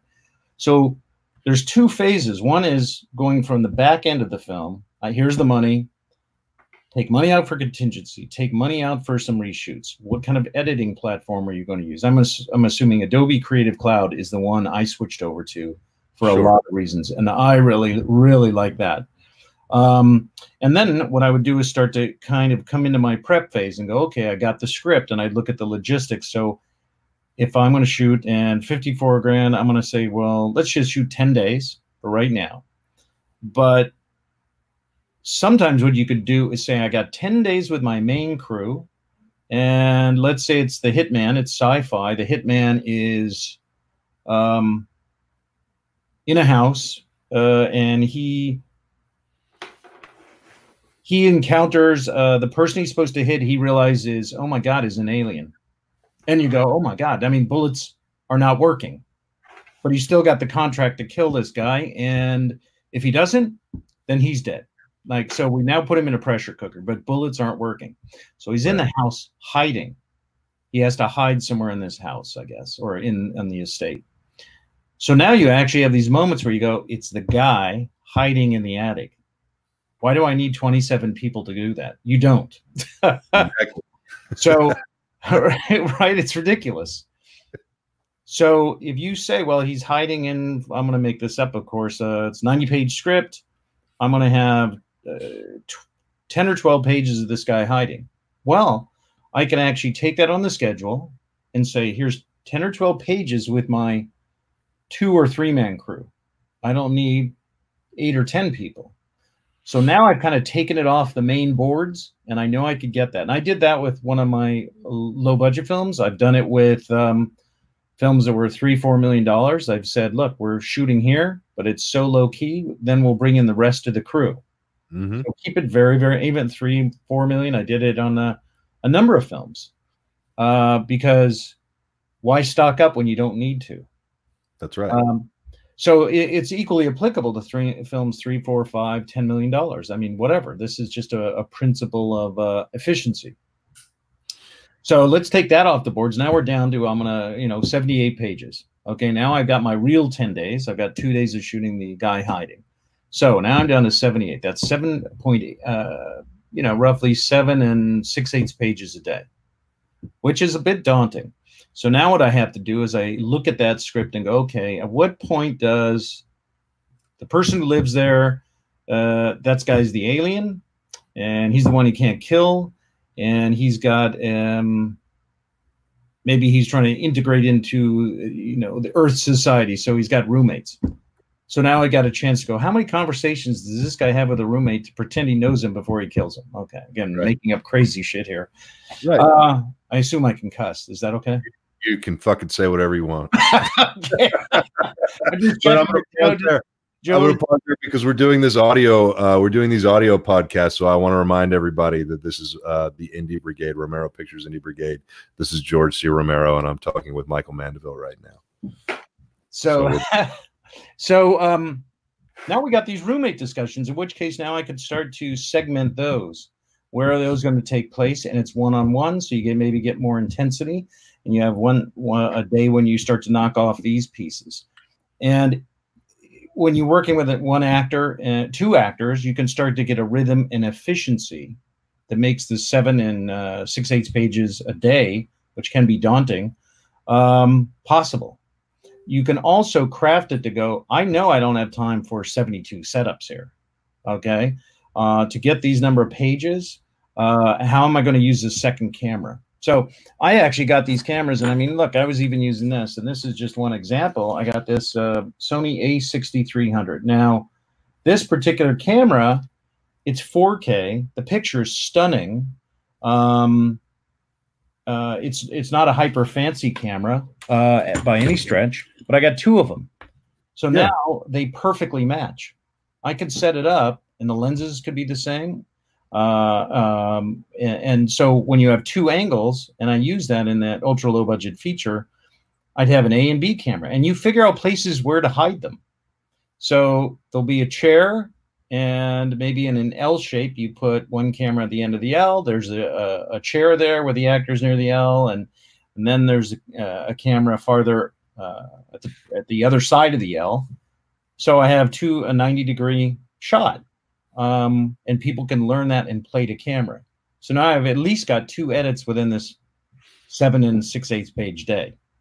Right. So now we've got, let's say, um, three people in a. Uh, we have somebody on sound, we have somebody doing the camera, a griptrician, uh, and uh, Cameron directing, and uh, so now we have three people, and we got to come up with their pay rate. So let's just say, for the sake of logistics, uh, we're going to say each is two hundred dollars a day. So now, now, see, I- I'll actually got my back of my envelope here. I'll start to do things on. Oh So- man, we got the back of the envelope, man. We're going deep. so if I have, you know, a, uh, let's say two days here of the uh, what do we call it, the hiding guy, okay, Sure. and so that's two hundred, and let's just say that's uh, two days times uh, we have a crew of three plus the director, that's four, and you know, two actors, that's um, six. So we're at twelve hundred. That's twenty four hundred dollars there.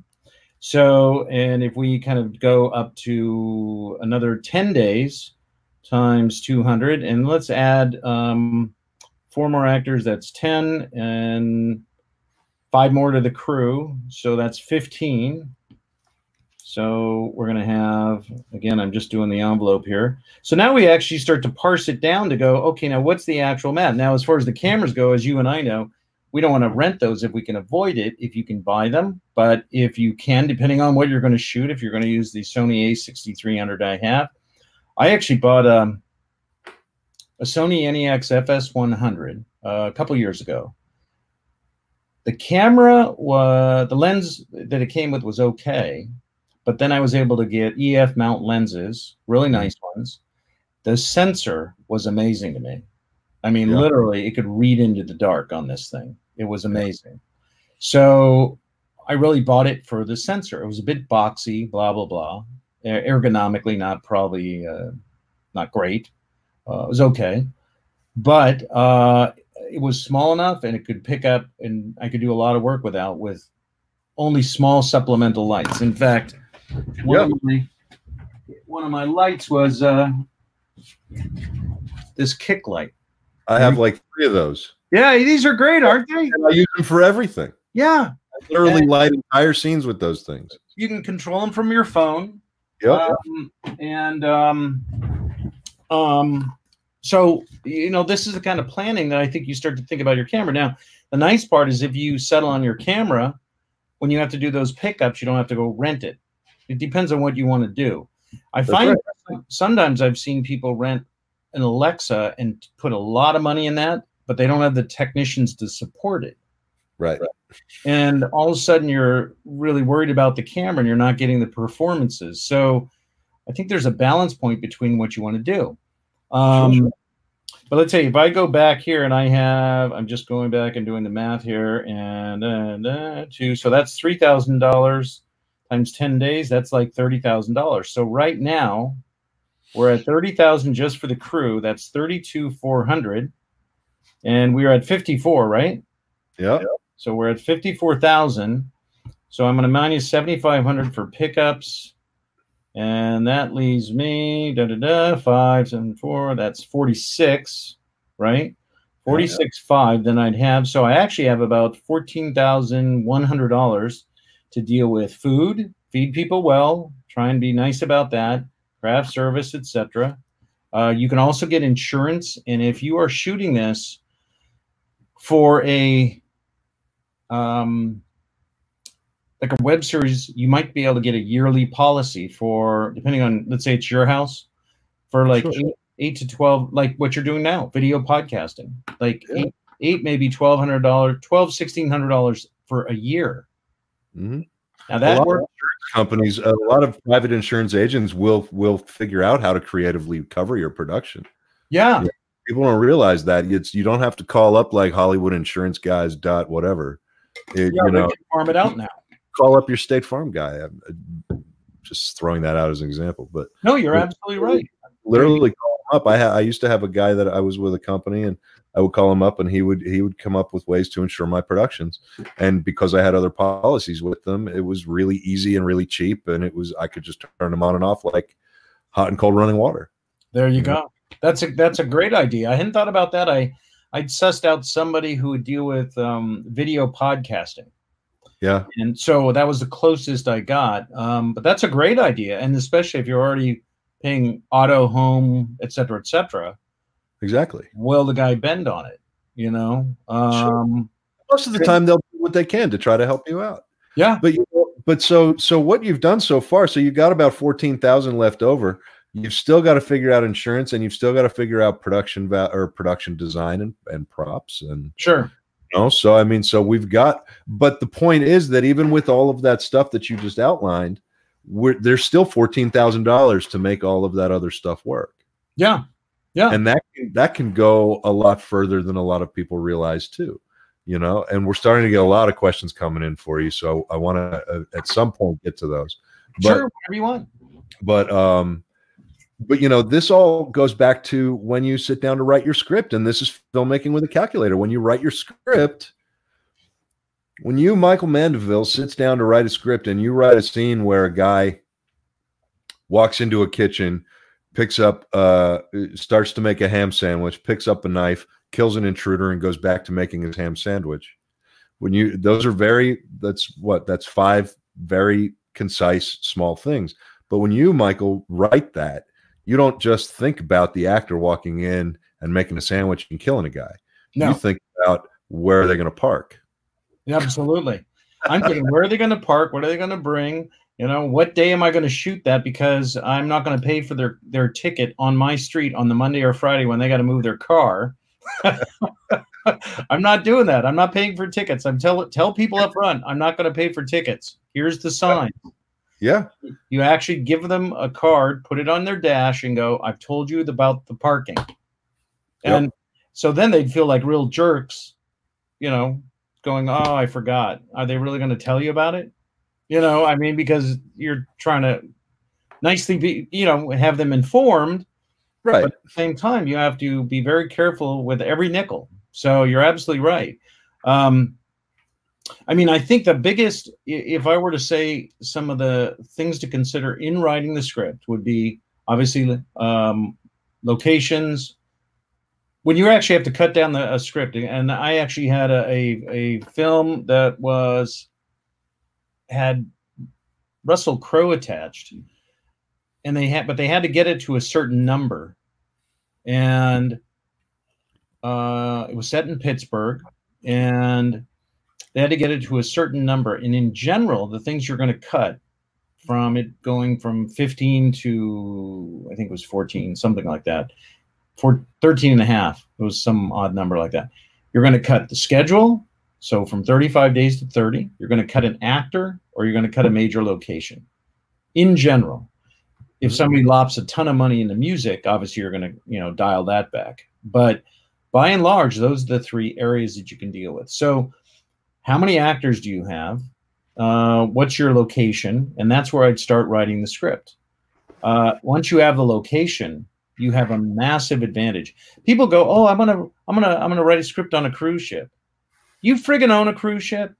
Are you out of your mind? You know, um, you got a friend with a bar, you got a friend with a gas station, a guy, and I mean, a guy who operates tow trucks. Now, there's right. a great sense of a scam or you know, uh, car gets towed. You towed the wrong guy's car. You know, start. He comes in, takes you hostage because in the back of his car is a million dollars, ten million dollars, right? right? So, uh, money stolen from the mob. I mean, you know, you could start to work a story, find the enthusiasm in the story that can make you can make happen some people get these ideas going it's got to be on a cruise ship or or the empire state building or god knows what and you have no access to that. So you've actually set yourself up write that story put it on your computer and just put it in a little folder called someday i'm going to do this. And in the meantime get back to planet Earth and say, what are the things I have? And that's kind of the Rodriguez formula that we both know, right? Right. Exactly. He was he was one of the first ones to kind of go really hugely successful with it, at least for the generation that knows about this, knows about him and our generation of people, you know, because he made the what was his first one, El Mariachi. Oh, mariachi. Unlike his credit cards for no money. And I remember actually, I remember seeing it over at Sony in a screening at uh, Independent Feature West, and it was um, one of the first things uh, my wife and I went on uh, uh out. And of course, after that, she goes, "You took me to this movie." I mean, it was kind of a strange movie, but she was she was a good sport about it. But the crowd was enthralled because, and you know, one thing he would do I thought this was interesting. He, had, he shot it on film, so he would shoot one angle and then yell freeze. Everybody would freeze in the frame. He would run over to another angle and then say go. And then once he was rolling, then they would go, and that's how he edited in camera. Yeah. So if people that don't know that go, that's how that's how you have to think about it. You know. Well, and that's exactly it. Uh, you know, I mean, it's uh, it's the it's the process of thinking about everything that you're going to need to make what you're writing. And you know, a, a lot of people, I think, you, you know, overwrite or they they write something and say, "I'm going to," like you said, "I'm gonna I'm gonna make this movie, and it's going to take place in a in an 18 wheeler uh, on the moon." And yeah, yeah, it, you know, and uh, and it just it doesn't work. You're you're you're starting out behind eight ball uh, yeah. when you do that stuff and shooting your entire film in, in a foot. You know, and for a lot of independent filmmakers, when it comes time to get started and do this stuff, um, the budgeting, the filmmaking with a calculator, it's a definite mindset. It's it's a way of sitting down before you even start writing your film and think about all of the things that you're going to need to make every word of that script uh, come to life. Now, the problem is, and this is an interesting point that I just want to touch on with you, is that that can be creatively stifling for some people. Oh yeah, I I uh, I think um, that's absolutely true. I think people get uh, a story in their head, they get enthusiasm about that story, and that's the one they wish to execute. And um, uh, there's a lot of versatility when you're writing, is to go you know, you and I are good at spitballing. Give us an idea, and Bowie will run with it. And pretty soon, people go, "Wow, you really kind of came up with that." We did it on uh, the Alien movie just now, or the tow truck movie, and sure. and and the, the point is, is somebody somewhere says, "I'd like to hire you to direct," and here's what it is, and you go, "Wow, I'm really not enthusiastic about your script." And you go, "Oh, good, um, that's good to know. Thanks for the honesty. I'm moving on. I'm not hiring you." Okay, take it from there right. um, or do you, in the craft and execution of it, do you actually say, I'm going to find my enthusiasm and uh, work my craft, make some money, have some fun, uh, which is a lot better than a lot of people get out of a lot of their lives, uh, all the above. And do I actually figure out how to do this? Um, I'd worked with a guy named Bill Duke, um, and he got a chance to direct a film about four Jewish women in an Orthodox community. I can't think of the name of the movie at the moment, but I remember Bill saying, you know, he's the man in Predator, right? Yeah, I love Bill Duke. Yeah, Bill's great guy, great, great guy. And um, I was working on this one project, and whenever he wanted to try and intimidate me, he'd take that hat off and give me that stare, you know, and I'd be like, "No, nah, that's not working, Bill. Nice try. Um, not going to happen." he, but he's just a terrific guy. But yeah. he said, I'm, I, I grew up in a black community. I'm a black man. I don't know anything about this Jewish Orthodox faith, but he dove in and found what intrigued him and what was the enthusiasm. Right. You know, and and then you know crafted a film, and I remember liking the film, and um, that's I think one thing to learn is that you won't get everything your way.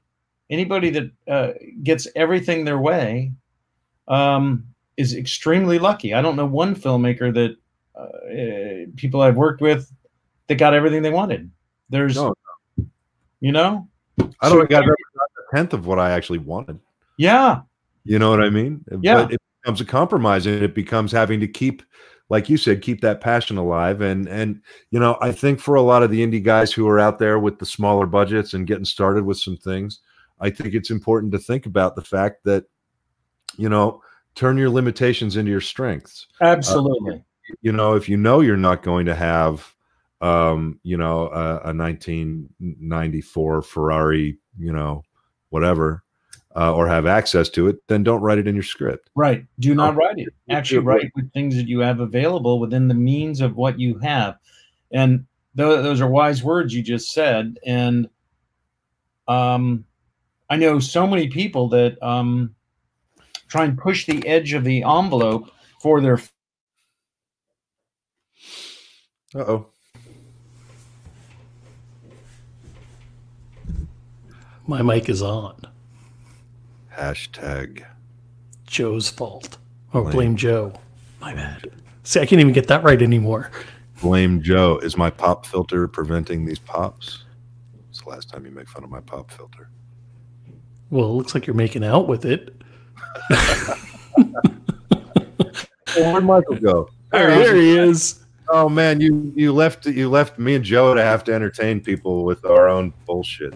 A- and, Michael, nobody wants to see this. I am, I am I'm warned right now. Gotcha. I will rescue. Listen, we have a bunch of questions. I, I'd like to kind of pause for a second and maybe Sure. have Joe take us through some of these questions because I think he's probably been paying atten- had a chance to see more of them come in than me. What questions? Oh fuck you, We'll bring you back in a minute. All right. I did. Um, am I on now or? Oh, you're yeah, you're on. You're Oh, you're live. Yes. Um, one thing interesting is uh, just related to the lab we cut out there, uh, but um, about compromise and there's really, you know, not one filmmaker that hasn't had to compromise. And it was funny. I was at a, a DGA event, Directors Guild of America, and and they have Steven Spielberg there. And of course, you're like, okay, so that's packed, right? Because everybody like to hear what he had to say. And he literally sits there, and people are talking and about things of his career, and he he said, um, "Oh yeah, on Munich." He goes, "We had all these Zoom shots on Munich. It was such a total clusterfuck." and, and literally, that's quote from Spielberg saying, "Here's the guy that I'd say certainly nearly defined the last 20 years of cinema or 30." Absolutely. and here he is saying, "Oh, it was a disaster. I mean, I had to figure this out, and what am I doing?" And that's much more prevalent than one thinks. And um, I think the skill that people can use is adaptability. And because I've had um, line producing, I've had things where an actress was on LSD and cocaine, and I had to work things around. I've had things catch on fire. I've had locations fall out. Literally, people coming in. You have the entire crew there, and they're going, um, "Our our uh, regional vice president didn't sign this location contract. We really don't care. You can't film here." And I mean, there, you know, there's like so many curveballs get thrown, and if you're in a direct, if you're the director too, you're the leader. If you freak out, everybody freaks out as soon as somebody goes, and same with the line producer and producer, I think, if you say, "Oh, grip truck's on fire, actress is on LSD," good, we're gonna figure it out. It'll be fine. People all of a sudden go, "Oh, okay, sounds good," you know, and and it is truly uh, uh, the military analogy. The if the you know the general is freaking out, everybody's gonna freak out, right? No doubt. So um, that's a really important part of uh, adaptability and the leadership element. Um, and people also, if you're thinking of low budget or any any kind of film, people don't want to waste have their time wasted. Yeah, you're paying for their time. Sometimes, um, you know, quite well. Have somebody sit around for three thousand dollars a week, and they'll say, "Sure, waste my time," but you lose enthusiasm. You can't actually buy enthusiasm. You, right. I can Well, buy your time. If if I may interrupt, Sean actually asked a question pertaining to that. Uh, Sure. That actually pertains to that. oh yeah, and by the it, way. it, it's actually an interesting question. If an actor is sick with, let's say, the flu, for example, he continues to work and the other talent continues to work as well, but could get sick or so. Do you have to pay them extra, or is it considered an extreme and not covered in contract? Hope this makes sense. Well, that's a, that's uh, that's an interesting question. I like that one. Um, thank you very much, Sean. Great question. Uh, in general, I've had actors fall ill in a couple areas. Number one, they're either there or not, and if they're so sick they can't work, then uh, you might reschedule another day for them to have them get better. Uh, that's number one. Number two, and I mean, it could be literally to where their nose is so bad, you go, we're not going to be able to match another scene because they're that sick. So all of a sudden they're at the coffee shop, then they go to the birthday party, and you go, "Well, I thought they were sick or something was wrong." I mean, how sick are they? That's one. number two would be, are they contagious? Because that starts to go through a crew. And I've literally hired a doctor to come in and give everybody like some B12 shots. I mean, like 200 of them. Wow. You, you're just you're just going just hit everybody with this, knock it down. Um, on the first day of Taken, the the the movie Taken at the airport, uh, we had to, by, due to logistical concerns, start at the airport. So our first day, we had I don't know 300 extras or something at an airport, LAX here, and um, and I, I met one of the actresses the day before. She was sick. She gave me the flu. I'm literally the next day going, oh my god, I feel miserable. So the doctor gives me a B12 shot. I can't be gone. Um, but I didn't want to spread it to anybody else, so I isolate myself. But you won't pay them anything extra. But I will tell you a story on on uh, the movie Havoc with Annie Hathaway. Uh, we had an actor by the name of uh, Raymond Cruz, great guy, um, and he had some other guys in roles, day player roles, and some weekly roles uh, in these gangs, kind of thing. And two of these guys were like sitting on the curb, heads down, in their hands, like just resting, right? And I said, "Well, are they what's are they okay? What's wrong with them?" And he goes, "Oh no, they're both really sick, but they're here. They're willing to work. They're here.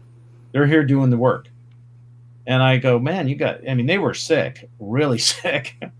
Uh, and but they said, "No, we got a job to do. We're going to be here and do it." And it would have really messed with our schedule because they were in the day before scene, so we would have really had to scramble. Right. So you know, there's a couple ways to handle the the flu scenario. Did I? I hope that helped, Sean. Was that helpful? I think. I hope. Oh, absolutely. I think it did, but beyond that, I it reminded me how much I used to love getting those damn on set B12 shots, man. Anything you can take. Oh I'll my god. you, you know, because you get so run down, but those B12 shots, the you'd go to the medic and be like, "Yo, I need another B12 shot," and Oh, just then you feel like Superman, you know that, and like uh, some of those oxygen tanks they keep around and stuff. oh, Uh, it- you- absolutely. You can hit all that stuff. You know, it's funny. We had I had an actress, and she, uh, um, the Teamsters went in to clean out the trailers because at the end of the night they have to check the trailers, and you know you do things like make sure nobody has a computer or a printer on the desktop as the trailer's being driven. It'll fall over and break, so they put stuff on the floor, that kind of thing. So they always check it and go through it. And at one point, you're welcome, Sean. Um, at one point, I saw them go into this actress's trailer and two of the Teamsters, and they shot out of there like you couldn't believe. And I went, "Oh my God, what's what's the matter? You guys okay?" And they go, "Well, we went in there and we looked at that tabletop, and there was so much residual cocaine on the tabletop. if they get that in their blood or their system, they're never, and they get a blood test, random test, they're never going to go again. Right. That'll be it." Exactly. So, like, I never saw them move that fast in my life, but they came shoot. I don't. They didn't use the ladder. They just jumped out of there. Uh, I think one time I had to go do that back when I was PAing on some stuff, and uh, and we found a bunch of necrophiliac porn magazines at the time. At the time, I didn't even know that there were magazines dedicated to that fetish.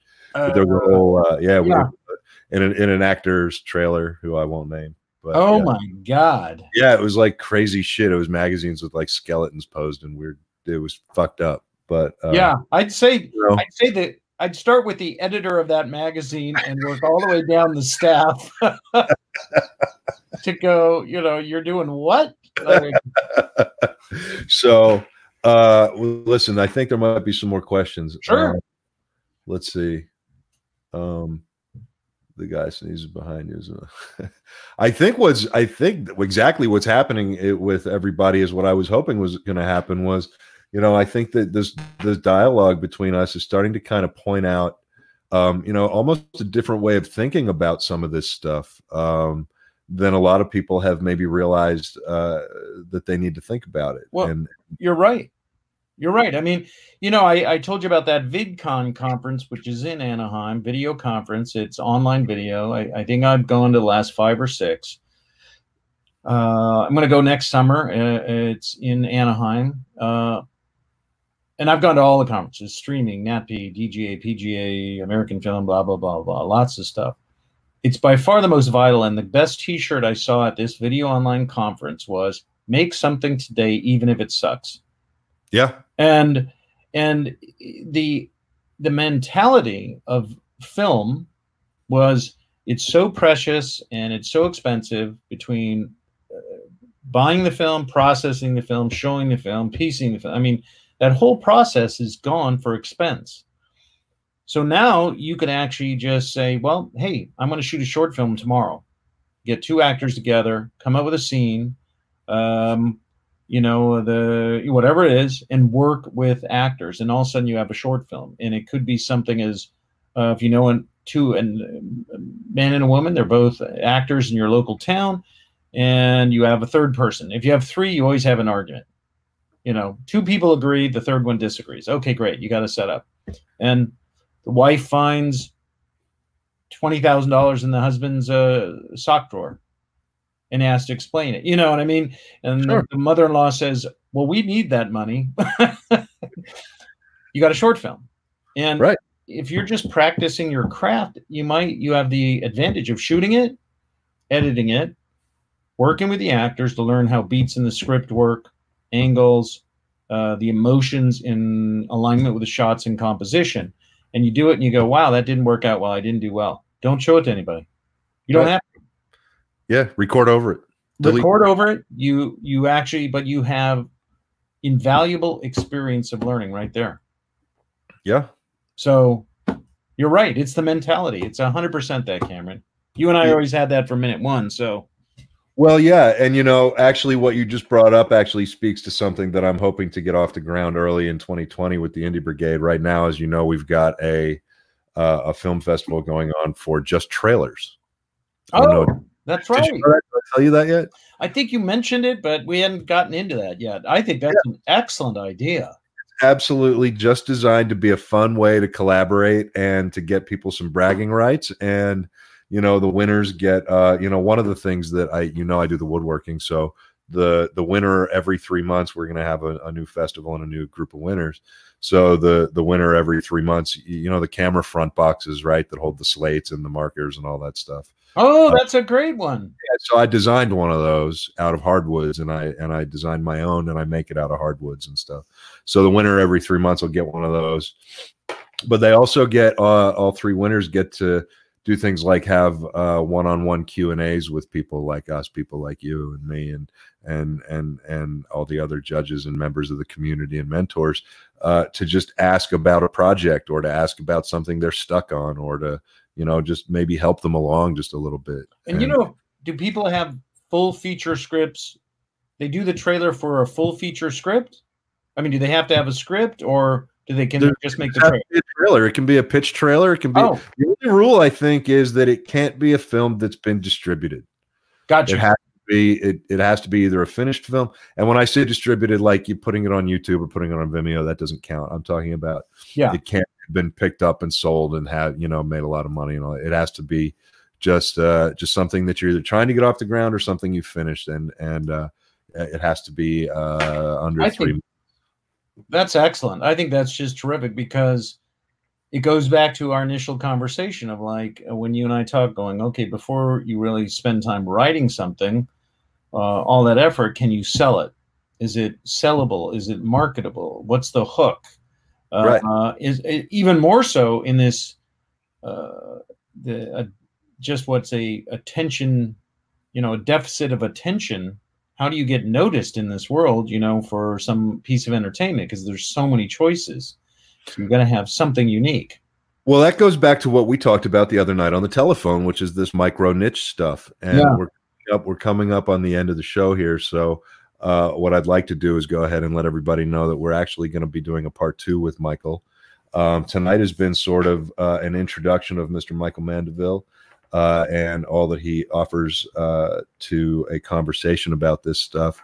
Uh, I'm looking very forward to the fact that uh, he is uh, interested in becoming more involved with the Indie Brigade, making himself uh, available in the community and things like that. Hopefully, I can get him to to judge this film festival with me too. Oh, I'd love to do that.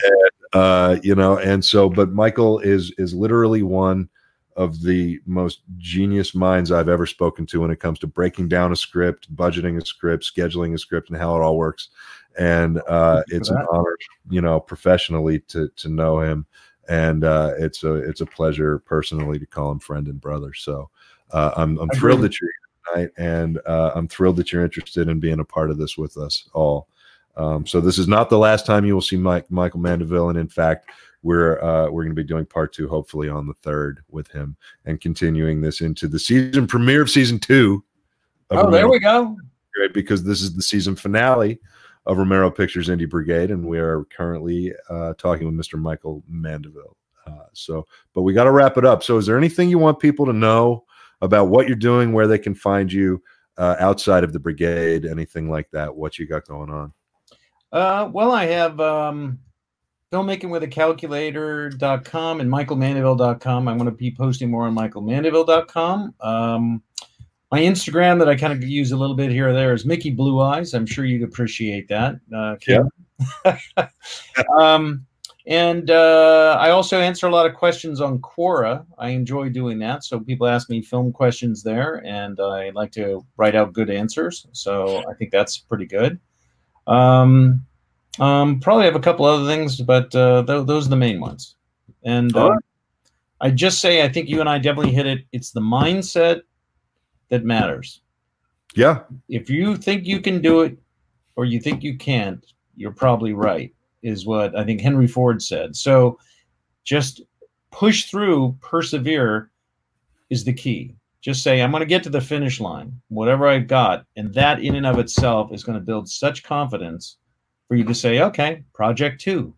That's, That's I think, the essence of what I think you and I talk about a lot of times. I think it is too. And you know, I think what I'd like to do for part two of this, if it's cool with you, is is pick some actual drill down things and give some people some real world practical examples, maybe even throw some, some graphics up on the screen and sure like that and, and actually start kind of uh, you know, and maybe we'll even do some polls and take some questions between now and then just to see if anybody's got anything specific that may be able to help us drill down. But I'd like to actually just do some real world practical practical type. Yeah, we could do the back of the envelope exercise for something. Uh, we could, uh, you know, and then maybe somewhere we'll do another one where it's a bigger size film uh, of some sort, whatever. Yeah, you know, absolutely great. Yeah, yeah, I'd love uh, it. I'm letting you guys know we probably could have filled an hour alone with questions. Wow. Well, I'm happy to come back and answer them, and I appreciate people's patience and for Cameron and I to get yammering away here. Um, because Which happens. But you know, one of the things, all of these questions, they will show up in the comments. So if you're sitting around later tonight or some other, I know you have got that thing you've got to go to tonight. But if you're sitting around and feel like scrolling through these and maybe hitting on some of these people, because I'm sorry we haven't had a chance to get to every question. Keith Hammer, Keith, I, I love that you are always uh, all about it. Like, yo, let's make movies anyone needs some scary music, let me know. Thank uh, you, Keith. Keith's a good. Keith seems like a really good dude, and I'm happy he's part of the community. Uh, he's available to work with some folks, and um, you know, I just think that this is great, man. I'm super excited to, for this to become a regular resource for people because, uh, as we announce on January 2nd and the 3rd, we are about to launch some big old resources for indie filmmakers to help figure this, help them figure this whole fucking thing out. You know, and it's uh, it, it's never a better time between streaming uh, is there it's expanding. Um, in the niches there are riches as the saying goes and i think that you know i think your woodworking thing is friggin' genius. It's totally Thanks. friggin' genius. Well you know maybe we can use something like that in the next episode as more of a practical example too because yeah. that that's an actual production. I like that. I like that idea because streaming is a place you know, it's interesting. You have a feature, but sometimes I think these 10 episode streaming um, uh, shows are an extended feature. And yeah. when we invest in ourselves and want to engage with characters and really see, you have this extended development. So um, we're obviously all into our, set, our, our different shows, and there's so much to offer. But when you, you know, the thing you have is you are a woodworker. I don't know. I don't know really crap about that. You know, I don't. I mean, I I know what a plane is. I got this. Okay, I got a miter saw. I do a little, you know, but I think on a scale of one to ten, it's like a a, fi- a point five. Basically, you just take all those tools you just mentioned and stick them together with a vise and throw them at a piece of wood, and then you have a chair. there we are. you know, a pole to shove up some producer's um, ass, which is uh, brings another story to mind. I may call you on that for some kind of woodworking. I'll tell you that. but it's uh, uh, you know that authenticity you have is just key because people will say that is woodworking humor. That's woodworking insight. Um, you know, measure twice, cut once. I mean, all these uh, you know little uh, elements that if I try to do the show, they go, well, this guy has no idea what he's doing, you know, in a few minutes. But with you, they know and they trust it. And that trust and authenticity. Oh, when I went to VidCon to emphasize this point is authenticity. Yeah. And that must have come up in almost virtually every conversation. If you look at the the BS world of Hollywood, you got some real wimpy actors trying to be badasses. You know, and you're Oh, like, no, I'm not buying it. I'm just don't buy it. And then you got somebody like Russell Crowe who's like, he'll probably hit you, and like Robert Mitchum, he kind of reminds me of that. Hit you, Uh-huh. wait till you wake up, offer you a drink, hit you again. Yeah. Like Cassavetes. yeah, yeah, that's right. That's he, he wasn't afraid to knock you in the teeth if he had to. Yeah, and You know what I mean? And that's how it used to be. But yeah, oh man, go to Venice Beach and it's just like all these yoked dudes, uh, you know, who with glass jaws. Yeah, and um, you, you know, uh, or, or Hollywood has its pseudo intellectuals, and I'm going. Just remember, they're all reading teleprompters. They're just memorizing lines. This guy is not really a nuclear physicist. I mean, so you get this faux intellectualism, you know, and um, and that is interesting because video online and the internet said, I am real. And this is what, to a great extent, not everything, it said, this is what I really like and believe. And it finds other people that have the same. And now you have connectivity, engagement, thought, and an expansion of thought. And that's not something that Hollywood was attuned to. Maybe on No. pop shows or something, you know, maybe, but you know what I mean? I know exactly what you mean, and that's exactly what the Indie Brigade is about. There we go. And and we're doing it without teleprompters. There we go. nothing here. Nothing here, folks. I may need one. Hey, you unmuted it, Joe. Michael. We got to call it. We got to call it. I can talk to you all night, but we Yeah, got to call. do. Yeah, absolutely. So thank you so much for coming on here uh, on the season season one finale of Romero Pictures Indie Brigade. Thank you. Uh, Thanks for having me, Joe. Cameron, Thank you very much, and we'll see you in a couple of weeks. you got it. Joe. Fuck you, Joe. Hey, hey, hey, George. That was authentic. Yeah. Love you long time. Oh, fuck off till next time. Ah, don't go there yet. Hold on a second. I already did it. No, no, the tagline's been said. Ah, really? Yeah. All right. Good night, everybody. All right. Good Thank night. you for joining us. Next time. See you later.